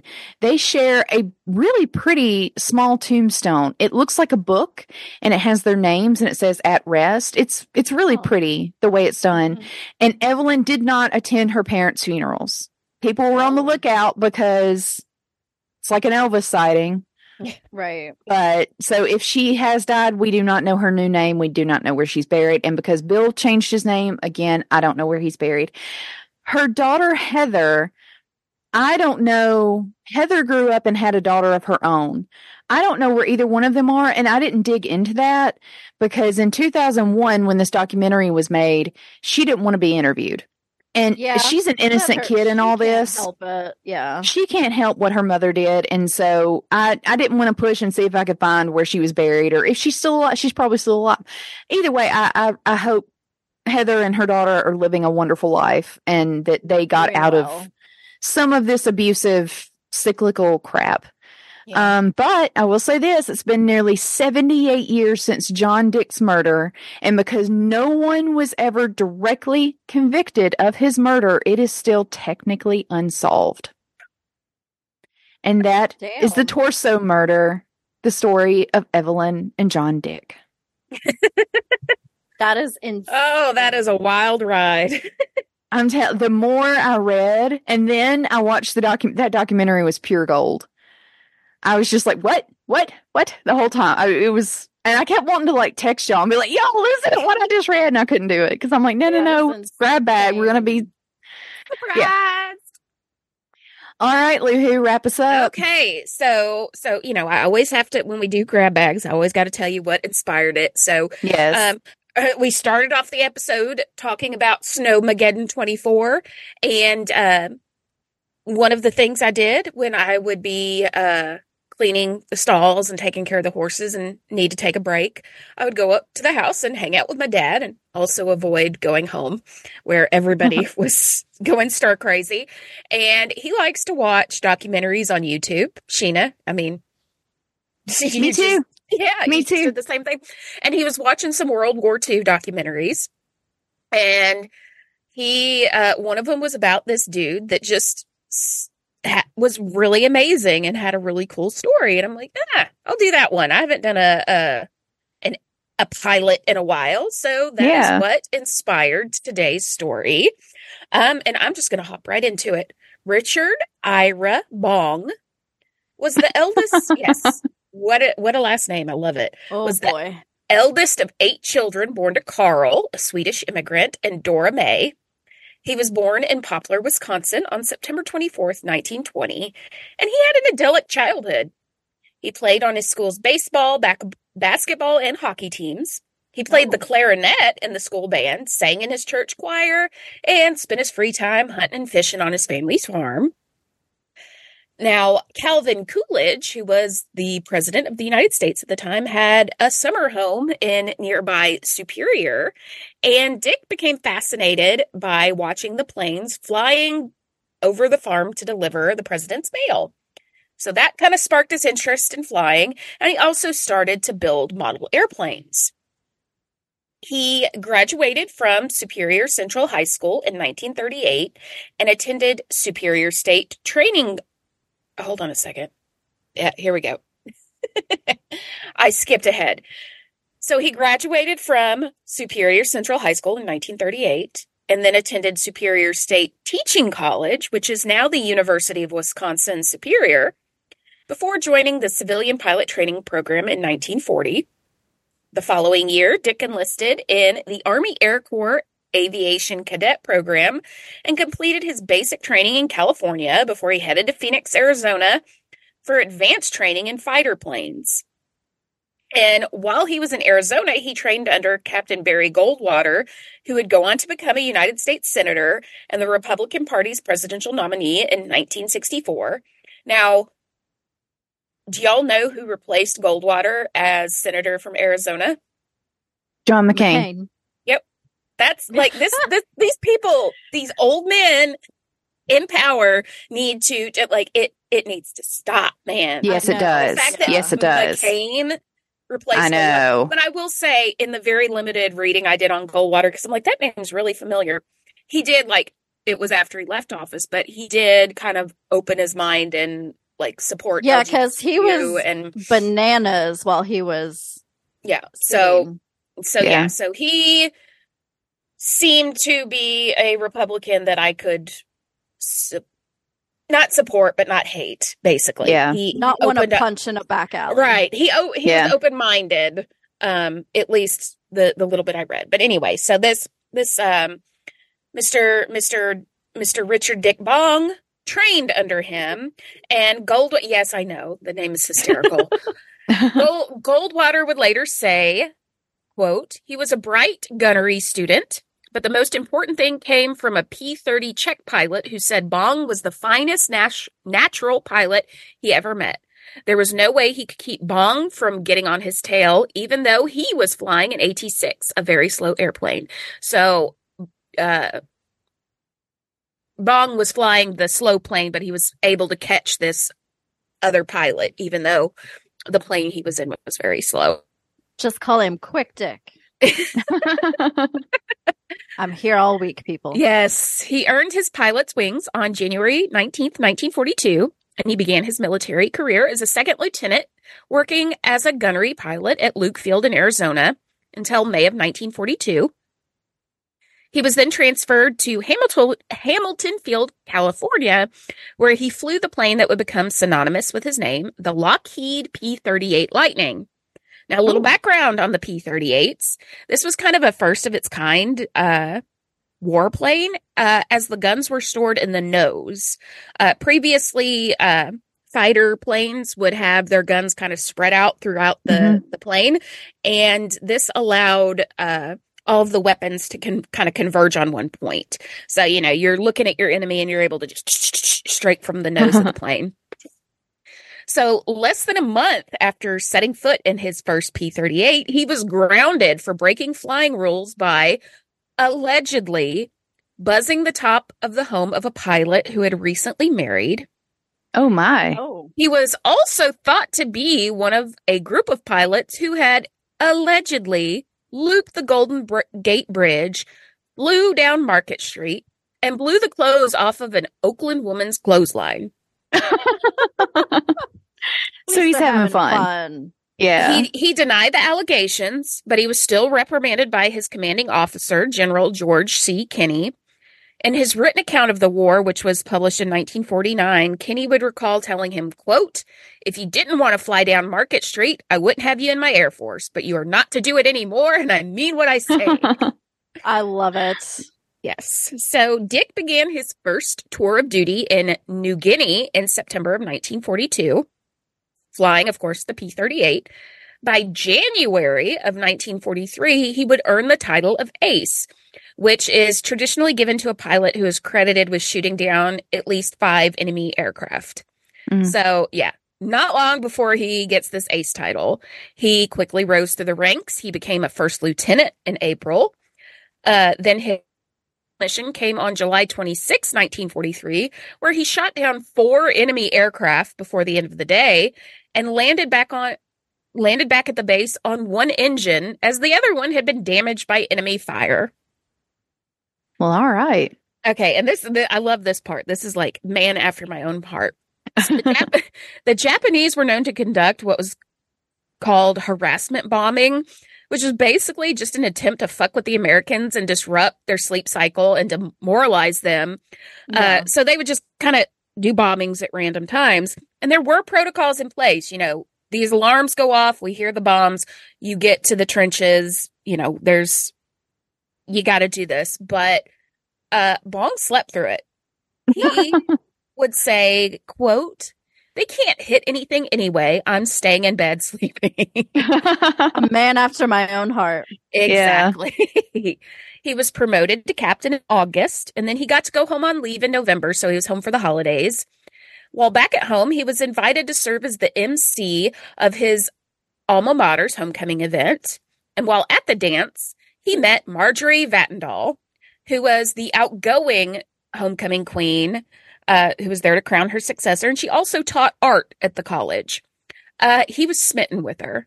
Um, apparently he had all the, he had these note cards, you know, with information on each of the people he was to introduce. And hers just said, just call me Marge. You're going to have so many names to know tonight. And he just, and the pair were inseparable until he was called back to duty in January of 1944. Upon his return, he was given a new P 38.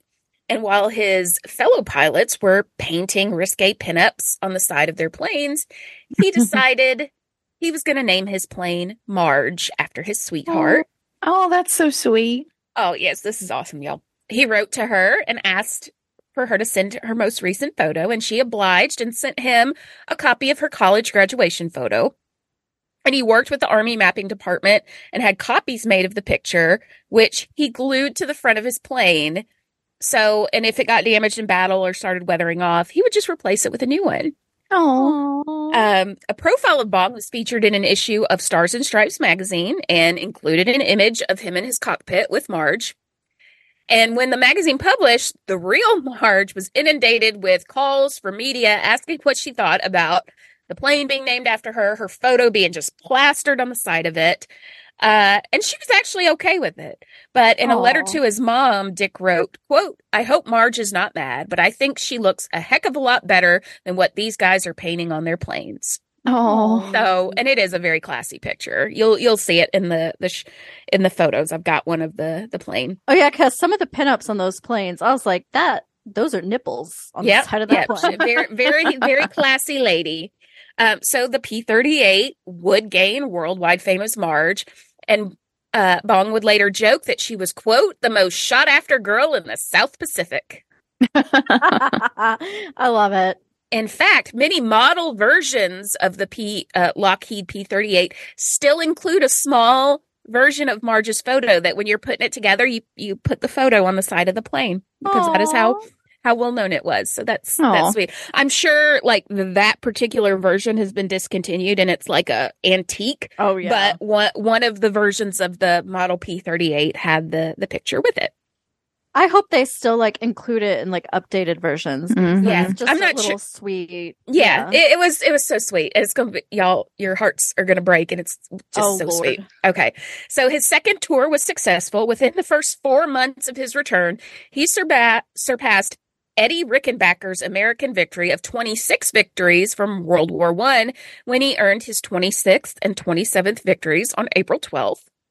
So the basically the most successful pilot of World War Two Okay. and now of World War One and Two. Um, Hmm. He was soon promoted to major and was dispatched to the United States, where he was granted a second leave. And he used his time back in the States to help sell war bonds and go on a 15 state promotional tour before returning for his third and final tour that September. Um, uh, where he was now serving as an instructor. He was given permission to fly missions because he was like, Yeah, I'm not going to not go on missions, but he was Right, yeah. instructed do not seek combat. oh. Now, whether he obeyed that or not, by December, he was credited with 40 victories, making Oh, him wow. the top American fighter ace of World War II and earning him the nickname Ace of Aces.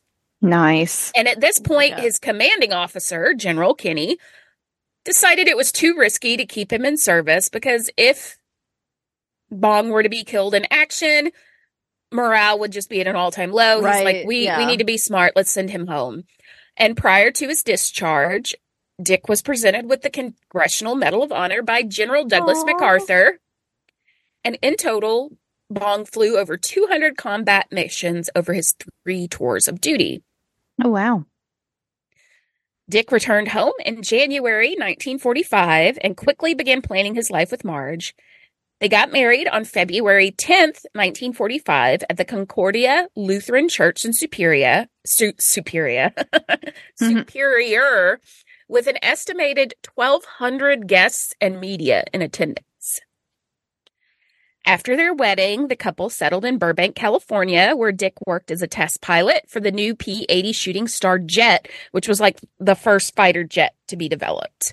Um, On August 6th, 1945, it was a day he was off. He was supposed to go golfing, but he stopped by the base anyway. And he was asked, Hey, do you want to replace this other pilot? Didn't show up or didn't make it in. And he's like, Yeah, I'll do it. Uh, no one knows for sure what happened, whether it was a pilot error or malfunction of the engine. But shortly after takeoff, the plane just appeared to quit. Uh-oh. Observers on the ground would later recall seeing black puffs of smoke coming from the engine. Hmm. And there there's speculation. So this had, I think it was called like the I sixteen fuel pump. And another pilot had said, Oh, you know, a couple of weeks before this happened, Dick mentioned to me that he had forgotten to turn on this fuel pump. So that led people to speculate, oh, he forgot to turn on the fuel pump. But in the if he had forgotten in the previous flight, that plane didn't crash. And Right. his family said if he made an error like that, he would not make it again. That Yeah. would he would not allow that Right. again. So no matter what the issue was, he knew he was in trouble. He was had just taken off and he was flying over a residential area and rather than bail out for and survive for his safety, he Mhm. didn't want to risk the deaths of innocent people. Aw. He stayed with the plane and tried to like guide it as it was crashing to a nearby field. And once he had cleared the residential area, he did attempt to bail from the plane, but sadly, he was too low and his parachute did not deploy. Oh. So he was killed in the crash. He was 24 years old. Oh my Holy god. shit. 24. And sadly, Marge, who was at their apartment in Burbank, found out about his death over the radio. Oh, No. Sweet baby. Yeah. Now, you would think the death of an American hero as successful as Bong would be something that would just be like top front of the page, top of the fold news. And while his death was a top headline, it was overtaken by most outlets because on the very day he died, the Enola Gay dropped the first atomic bomb. Oh, Right. Right. Right. What a So if fucking coincidence. if you Yeah. look at headlines from that the next day, it's all the very top one is atomic bomb, but then like a subhead is you know pilot you know Right. war pilot dies.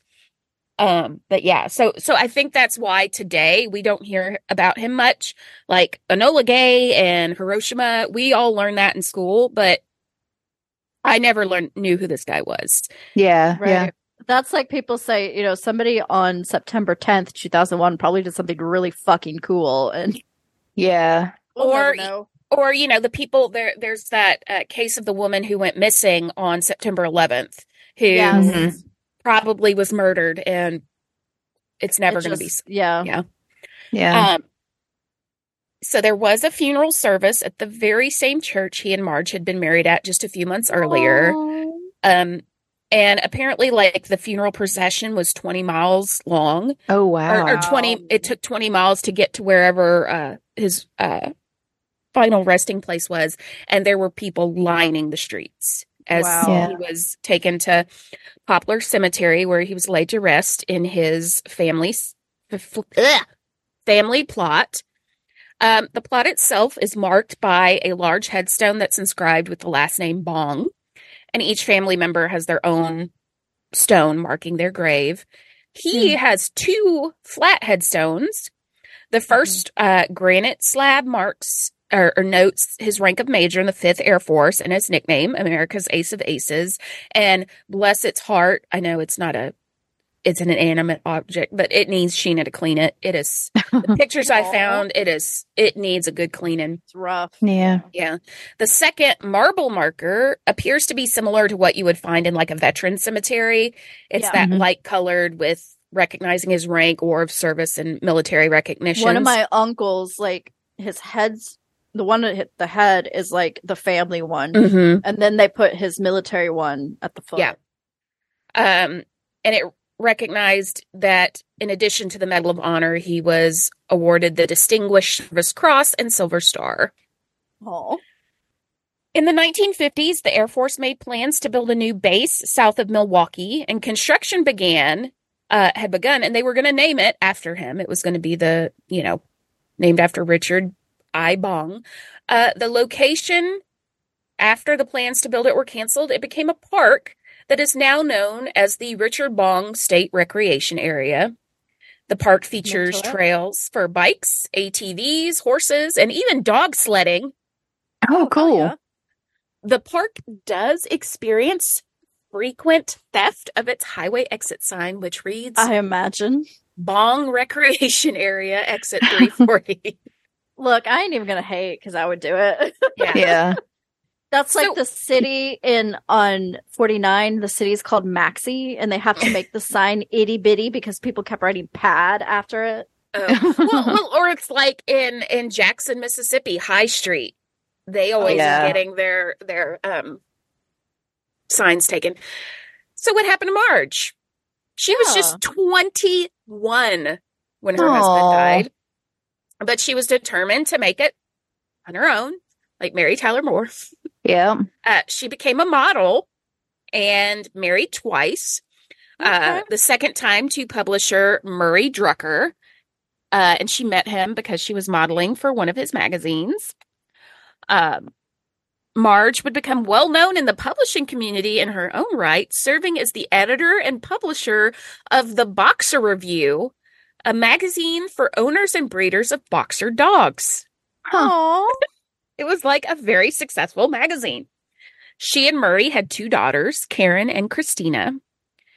Um, and uh, they were married until his death in 1991. So, I mean, she seemed to to kind of yeah. go on with her life. And she didn't talk about her past at all until sometime in the 80s when she was contacted by a member of the Bong family and invited to attend the dedication of the Richard I. Bong Memorial Bridge. Um, she would go on to speak at aviation and veterans conventions and spent her later years campaigning to build the Richard I. Bong World War II Heritage Center, which serves as a memorial to Dick as well as the countless other men and women who contributed to the war effort. And the big thing with that was she said he would not want, because they were going to like do this big naming thing, and she said he would not be comfortable Right. with that. He was not a braggart. He was not egotistical. We Yeah. want this to recognize not just him, but all of the people who made an impact during this time, especially the women and what they were doing back home. Yeah. Oh. So, yeah, really, really cool lady. She sadly was diagnosed with breast cancer um, that did become metastatic. Um, she sold her California home and moved to the Bong family farm in Poplar, Wisconsin. And she passed away on September 27th, 2003, at the age of 79. She was cremated, and I don't know what her family thinks of this, but she her ashes were buried next to Dick's in Poplar Aw. Cemetery.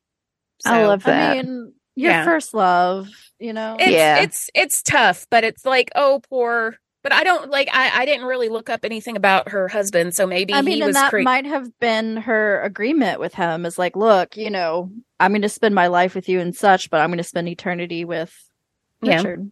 Yeah. So that is the story of Major Dick Bong, who had a hell of a name, hell of a name, and I love it. looked Yeah. like he was about 40. I don't know what it is about like servicemen.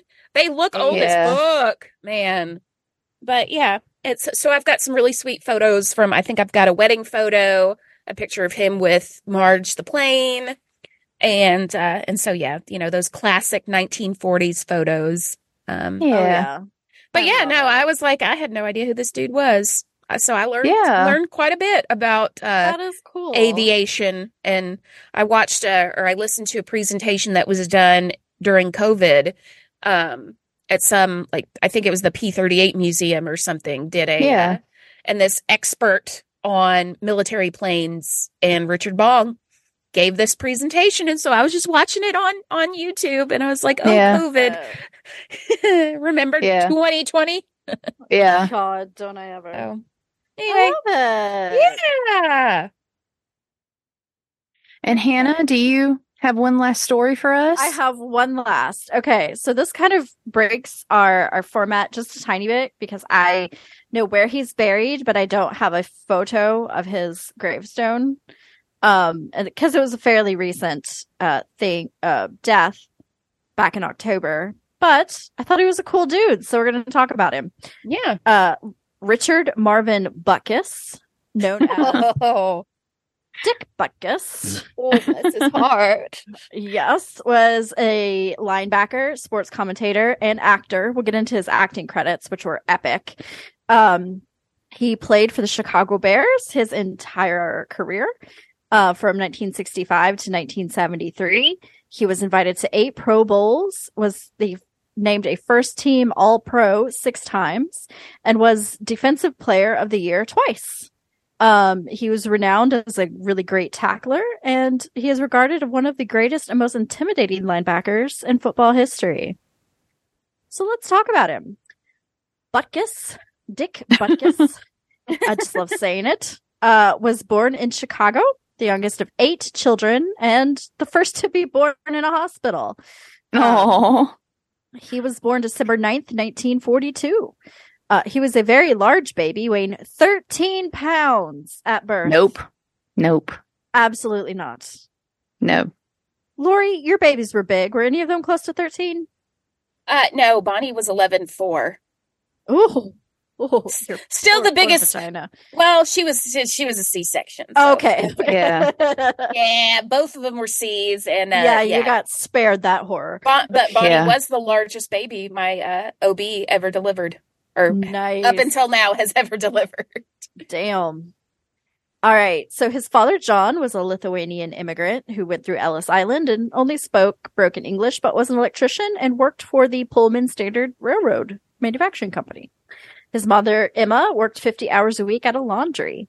He grew up in the Roseland neighborhood on the south side of Chicago, and he was a fan of the Chicago, Chicago Cardinals, who were part of the NFL before they became the Bears, and they played at Comiskey Park.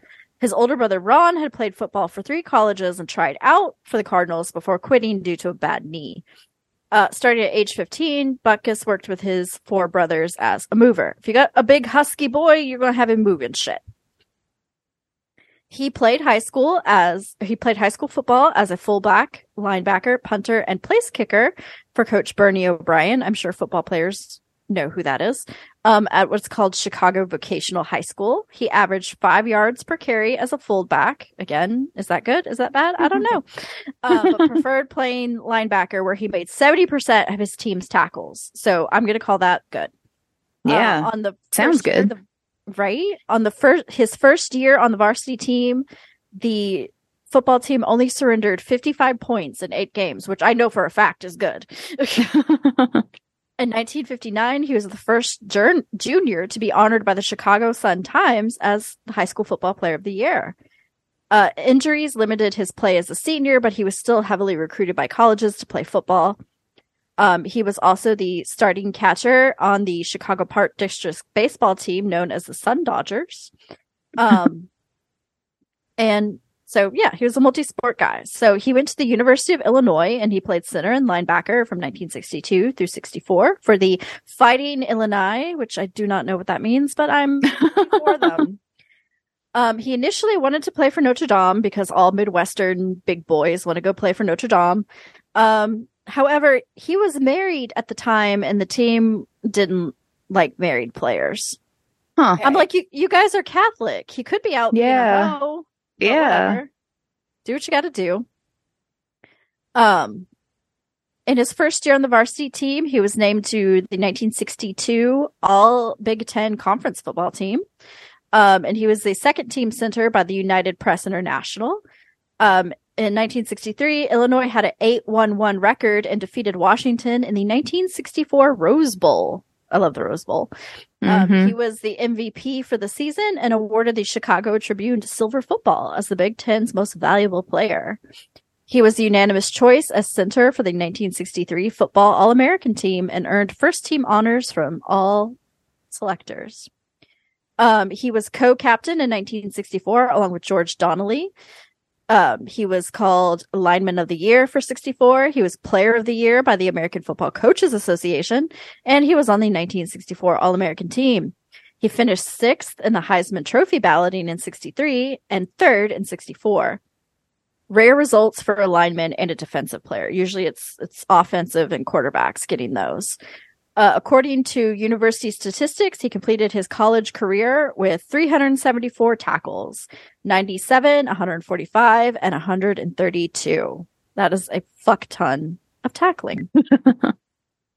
Butkus was the third overall selection in the 1965 NFL draft, where he was taken by his hometown team, the Bears. Um, and he was also in the second round of the AFL draft by the Denver Broncos of the American Football League. So this is before they came together to become one big thing. Um, after several days of recruiting by both the teams and the leagues, he signed with the Bears, which was viewed as a major victory for the NFL. Um, although the Bears offered him less money, he wanted to play for his hometown team and coach George Halas. His rookie contract was worth was worth $200,000, which we are going to quickly Google and see how much that is in today's money. Hang on. Play the Japanese. I bet it's a lot. Um, $200,000 is a lot in today's money. Yeah. Yeah. Okay. In talk amongst yourselves. Do, do, do, 1.966 million. Yeah, that's that's pretty impressive. Dollars. Yeah. I'll take it. I ain't turning yeah. that shit down. Yeah. Um so from 65 to 70, he was he made an immediate impact. Um they called him a ball hawk, which okay.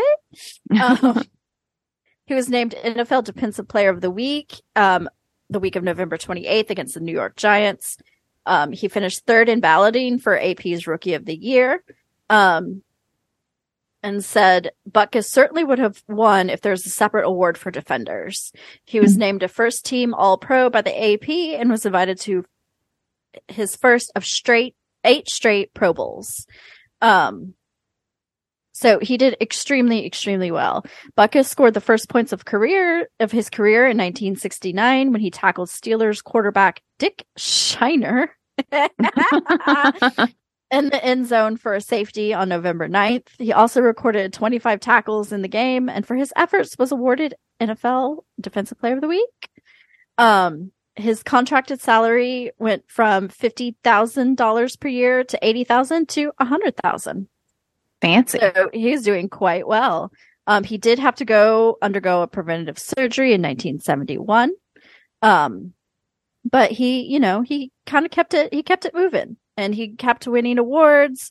In 1971, he recorded 117 tackles, which Seems like a lot. seems like a lot. Football people, weigh in, let us know. Butkus sparked controversy in 1972 with the release of Stop Action, a memoir describing the final week of the 1971 season. The Bears had lost their final five games in 1971, and Butkus used the memoir as an outlet for his frustrations and grievances. In particular, he harshly criticized the Detroit Lions organization, said, I think they are a lot of jerks, from the owner, the general manager, the coach on down. If we Oh, were my. voting for if we were voting for a jerk team or organization, they'd have my vote all the way. I love Jerk it when they team. get petty. Yeah. After the game, Lions linebacker Mike Lucci, whom Butkus had labeled a crybaby, denied Oh, okay. Because the Lions would then go on to beat them 38 to 24. So That's he, um, funny. Mike Lucci denied that the book had any bearing on the game's outcome, but told reporters Butkus should just keep his mouth shut and play football. Uh, Butkus, who was notoriously surly with reporters, of course, his name is Dick Butkus, also know. denied any connection and accused the media of sensationalism. Bears teammate, teammate Gale Sayers said he did not like the book, feeling Butkus was above name calling. Um, early in the, so we're going on to 1973, but he did get invited to the Pro Bowl that year, so I guess who wins this one? Um, early in the first quarter against the Houston Oilers in 1973, Butkins, Butkus pounced on a fumble in the end zone for the only touchdown of his career. Oh, bless his heart. Ti- I love it. And remember when the Houston Oilers were a thing? Yeah. Yeah. Crazy. Um, for the kids playing at home, they moved to Memphis. Um, then they moved to Nashville and became, were they the Titans? Mhm. And then, Oh, okay. then Houston got the Texans back. Um, so yes. And the Colts used to be in Baltimore. It's a whole thing. Um, Butkus pounced on a fumble, yada yada. Houston tight end Mike Elston accused Butkus of intimidating officials, saying he grabbed the ball and started yelling touchdown, touchdown, after which the officials looked at each other, shrugged their shoulders, and called it a touchdown. you know what? I'm fine with that. Yeah. Um, his season was cut short after nine games by a lingering knee injury, which he had been playing through for years. Don't do that. You're going to mess yourself. Yeah. Um, but was further aggravated after it gave out in week five against the Atlanta Falcons. Prior to the 1974 season, an orthopedic surgeon told him, I don't know how a man in your shape can play football or why you would even want to. The injury ultimately forced him re- to retire in May 1974 at the age of 31. we're not we're not going to let that affect us in any way. However, his retirement did not come without some shenanigans. Uh, Butkus's retirement came with four years remaining on a five-year contract with the Bears, which was to pay him $115,000 per year through 1977. It came with a no-cut, no-trade clause and was playable even if surgery was needed. The contract also promised necessary medical and hospital care, which, according to Butkus, the Bears had neglected to provide him, causing irreparable damage to his knee. The Bears then told him he would not be paid if he could not play. Butkus filed suit against the Bears team doctor in May of 1974, asking for 600000 in compensatory, compensatory damages and a million in punitive. It was eventually settled out of court with the Bears when the Bears agreed to pay Butkus the full value of his contract. The episode caused a rift between Butkus and Bears owner George Halas, and the two did not speak to each other for five years. I'm shocked. Standing six foot three inches and weighing 245 pounds, Butkus was a large linebacker for the era, era in which he played. This size was a common trait in his family. Of course, his dad's Lithuanian. Those people are giants. As all four of his brothers and his father stood over six feet tall and weighed more than 200 pounds. He was also diligent with his conditioning. In high school, he would push a car up and down the street to strengthen his legs. And in For college, fun. devo- I do that fun. every day. I Yeah. just, I just, I can't. And in college, he developed a routine of running at trees and dodging them to emulate avoiding blockers. This would lead with me being smashed into the side of a tree. yeah, same. Exactly. Yeah. Despite his size, he also had the speed and agility to make tackles from sideline to sideline and cover tight ends and running backs. Deacon Jones, Pro Football Hall of Fame defensive end, said, Dick was an animal. I called him a maniac, a stone maniac. He was a well conditioned animal, and every time he hit you, he tried to put you in the cemetery, not the hospital. Hall of Famer Bill George, who Butkus had succeeded as linebacker, said, The first time I saw Butkus, I started packing my gear. I knew my bear days were numbered. There was no way this guy wasn't going to be great. Consistently cited as the football's meanest, toughest, and most feared players, Butkus was renowned was renowned for his intimidating profile and start of play. He was known to snarl at the opposition prior to plays. Does anyone remember Little Giants when they put the Yes. Alka-Seltzer in? Yes, I loved it. I love it.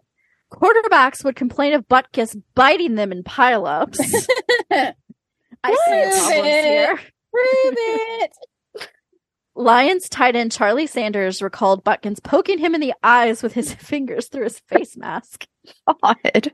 He once interpa- intercepted a pass from Minnesota Vikings quarterback Frank Tarkenton, who did uh, fucking infomercials in my day near the goal line. And instead of taking the ball into the end zone for an easy, easy touchdown, he took aim at Tarkenton to run him over. When Okay. asked, this is some straight water boy shit. when asked by a reporter if he was as mean as the rumor suggested, Butkus replied, I would never, I wouldn't ever go out to hurt anybody deliberately unless it was, you know, important, like a league game or something. he played angry, often manufacturing things to make him mad because he felt it gave him a competitive edge. Now, who among us hasn't pissed themselves off before they've done How- something? true, true. But like this is not good for for a lot of things, dude. Like this is how you give yourself a heart attack or something. Like, We're going to get there. oh, okay. Okay. I forgot. Yeah, this is Cemetery Row and he must be dead. Yes. Yeah. Yes. After the Bears lost to the Lions in their final match in their first matchup in 1969, Lions rookie running back Altie Taylor told reporters that Butkus was overrated. The next time the teams played that season, Butkus responded by chasing Taylor out of bounds after a play and causing him to jump into the stands at Wrigley Fields. Oh my God. It's like, bitch, what? I love this level of petty. I truly Say it to my do. face, bitch. Exactly. Yeah. uh like our dear Meg the stallion just said, uh, I don't know what the problem is, but I guarantee you don't want me to start. Butkus became most noted for his tackling ability and the frosty with which he tackled opponents. He was named the most feared tackler of all time by the NFL Network in 2009. Once during football practice, he hit a metal football sled so hard he crumpled it and left a piece of it dangling off. Uh, tackling wasn't good enough, recalled former Bears defensive end Ed Obradovich. Just to hit people wasn't good enough. He loved to crush people. Love this man. Butkus is credited with 1,020 tackles in his NFL career. He recovered 27 fumbles, an NFL record at the ti- time of his retirement. One of his greatest strengths was his ability to rip the ball from the ball carrier's hands. Although not an official statistic at the time, it has been noted that Butkus would certainly be one of the all-time leaders in forced fumbles. I'm sorry if a big man hits me and tries to take that. Go ahead, it's all yours, boo. yeah. In spite of all he could do on defense, Butkus could not turn the Bears into winners. During his time there, the team only won 48 games, lost 74, and tied four. Hey, look, he's one man. He's doing his best. Yeah. Yeah. You can only do so He wa- much. Right? And from the sounds of it, he's doing quite a lot. Um, Illinois is erected a statue in 2017 at the University of Illinois campus. Um, he was elected to the Pro Football Hall of Fame in 1979, his first year of eligibility. So very good. The Hall's voters also named him to the 1960s All Decade team and the 1970s All Decade team, deeming him one of the best players of both uh, decades. On Halloween 1994, the Bears retired his number 151, his number 51 jersey, along with Sayers' number 40 jersey at Soldier Field. In 2004, a sculpture featuring Butkus, Halas, and seven other former Bears greats was unveiled at Soldier Field. Walter Payton better be among them. That's all I have to say. so, after um, hang on. Oh, also Sylvester Stallone named his pet bull mastiff Butkus after the dog ate a security blanket. the dog later starred alongside Stallone in the Rocky film series. Oh. and speaking of film and television, after his career as a player, Butkus became a celebrity endorser, broadcaster, and actor. He appeared in The Longest Yard, the 1974 version, Cry Onion, Mother Jugs and Speed, which was in 1976, and I need to look that up. Gus, Superdome, Cracking Up, Johnny Dangerously, Hamburger, the motion picture, The Stepford Children, Spontaneous Combustion, which I believe I have seen, Gremlins 2, The New Batch, Necessary Roughness, Roughness in 1991, and Any Given Sunday in 1999, which is an amazing, amazing movie. Um, he was a regular character on TV shows Blue Thunder, My Two Dads, MacGyver, and Hang Time. He was also a guest on Murder She Wrote. he portrayed Nice. himself in the critically acclaimed TV miniseries Brian's Song and the 2002 comedy Teddy Bear's Picnic. Uh, he portrayed Officer Alvin Dembski in Cass Malloy.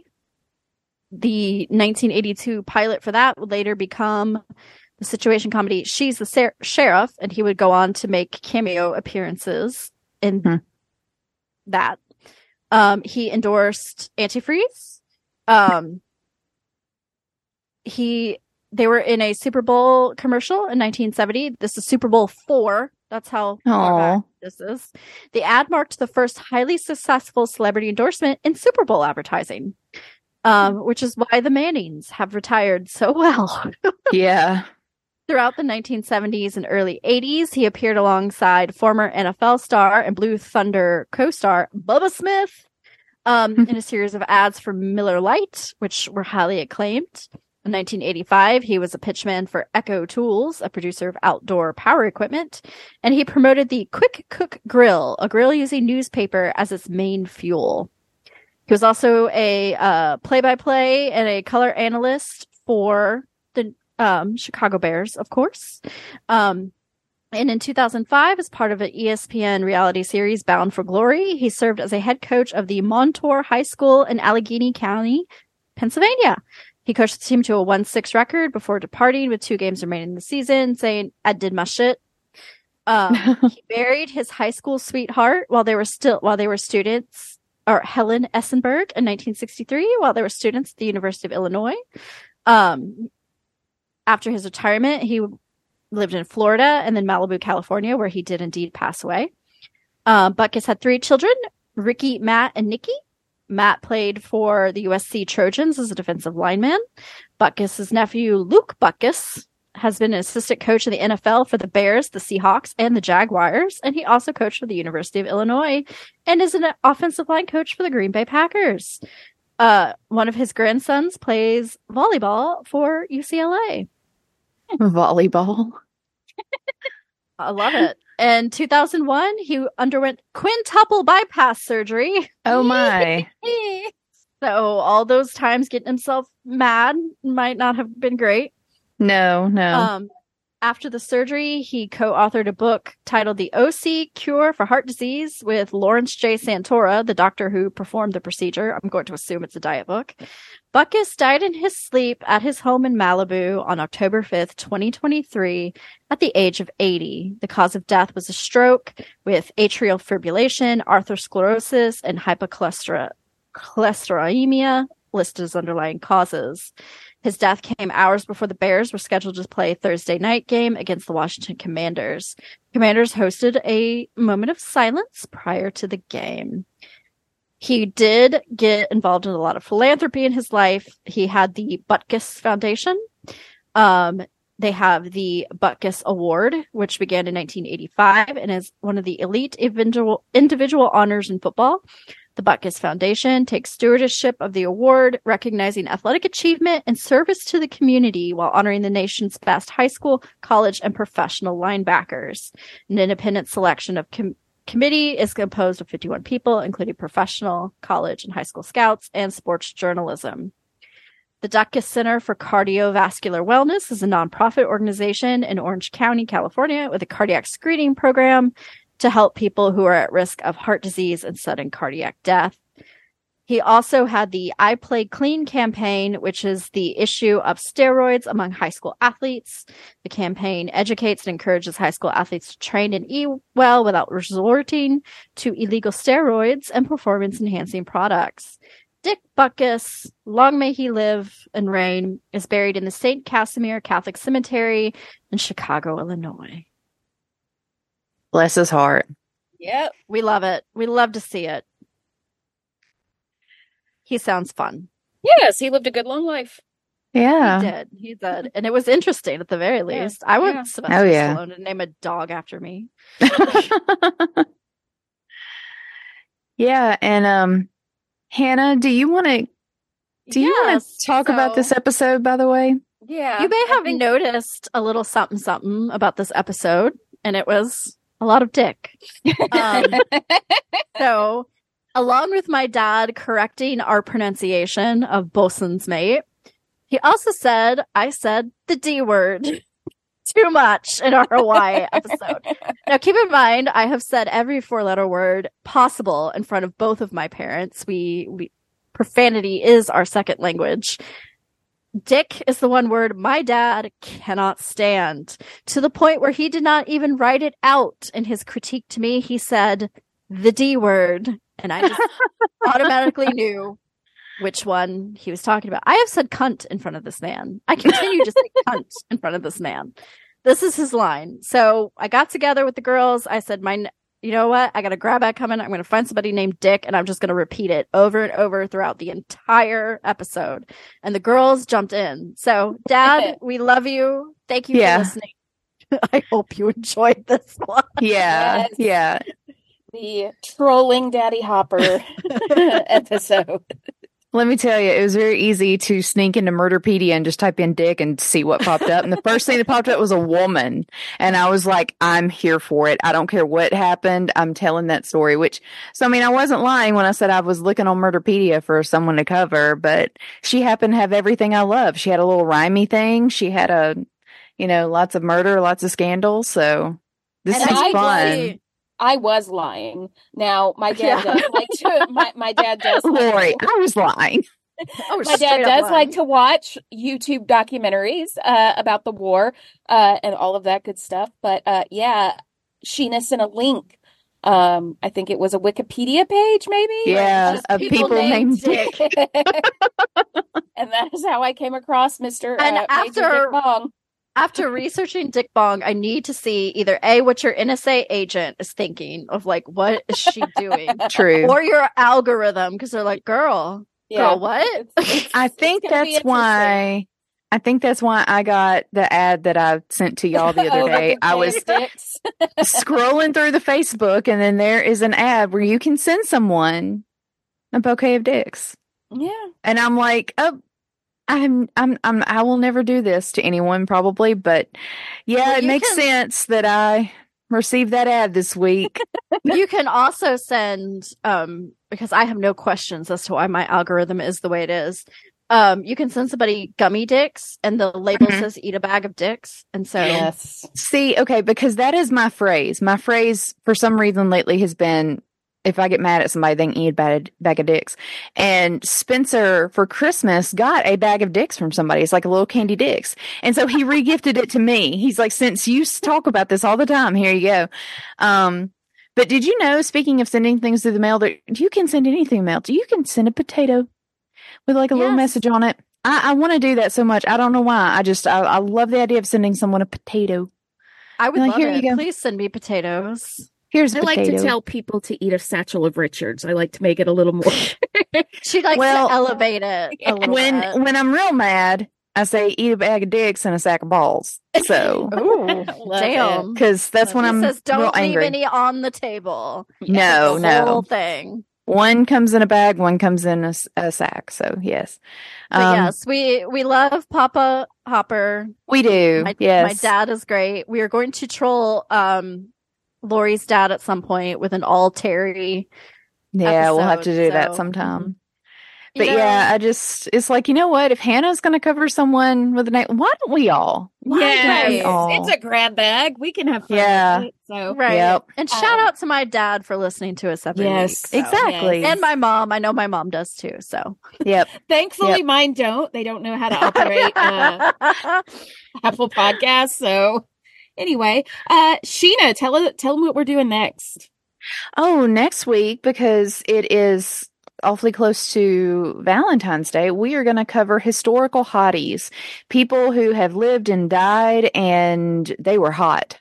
Yeah, And Second. so we are going to con- we're going to talk about people we find attractive, Live which fast, knowing die us, leave a beautiful corpse. that's right. There's no telling wh- who we're going to consider hot because Yeah. We we're all have us. Wildly interesting taste. Yeah. We do. I We said- do.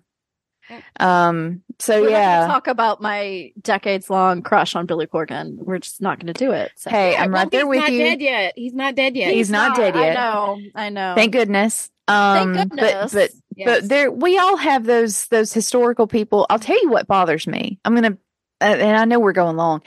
I'm a part of this Facebook group about my hometown, and it's like historical photos from my hometown of Pontotoc, Mississippi. It's become this huge group. There's like thousands of people in there, and it's so cool because it's historical photos from the town. So it's like, you know, a, the class photo from 1928 or something, or, Yeah. you know, here's how the town looked in 1895 or whatever. And every so often, it is not often, but every so often you'll see a guy and you're like, that, that guy does not look bad. That, you know, you, for Yeah. 1895 or whatever. And then I look at the name and I'm like, but I hate your grandkid or, or whatever. Like, I know the family Your you're a part of. really fumbled the bag. Yes, and and and your great great great great granddaddy might have might have been a little bit of a looker, but but man, y'all are trash or something. You It just it yeah. it kills me. I'm like it just I'm like no, don't no, don't be hot. No, I, I, I hate know. your family. That's like I my don't hate anyone's family, but yeah. I Yeah. love those. And I'm Yes. like, oh wow, your descendants probably did some horrifying shit, but you were hot. Yeah, yeah, and ever so often you're just like, dang, I I wouldn't mind time traveling back to whatever to be like. Hi. Um, but anyway, and then Luhu, where can they find us? We are on Facebook, Instagram, and Twitter at Cemetery Row Pod, or you can send us an email to Cemetery Row Pod at gmail.com. And it sure would be nice if you told your friends about us and if you Yeah. went to whatever platform you're listening on and gave us a rating or a review. Um, that would make us happy because I'm not sure that anyone did after my last plea. And, and how dare you? Um, we deserve a nice review. Dang it. we love Um, you all. Yes. We do love you all. Dang it. Love us too. Dang it. Absolutely. Um, so yeah, anyway, um, I guess that's it. And we'll see y'all in two weeks for hotties. Absolutely. Bye. Bye. Bye.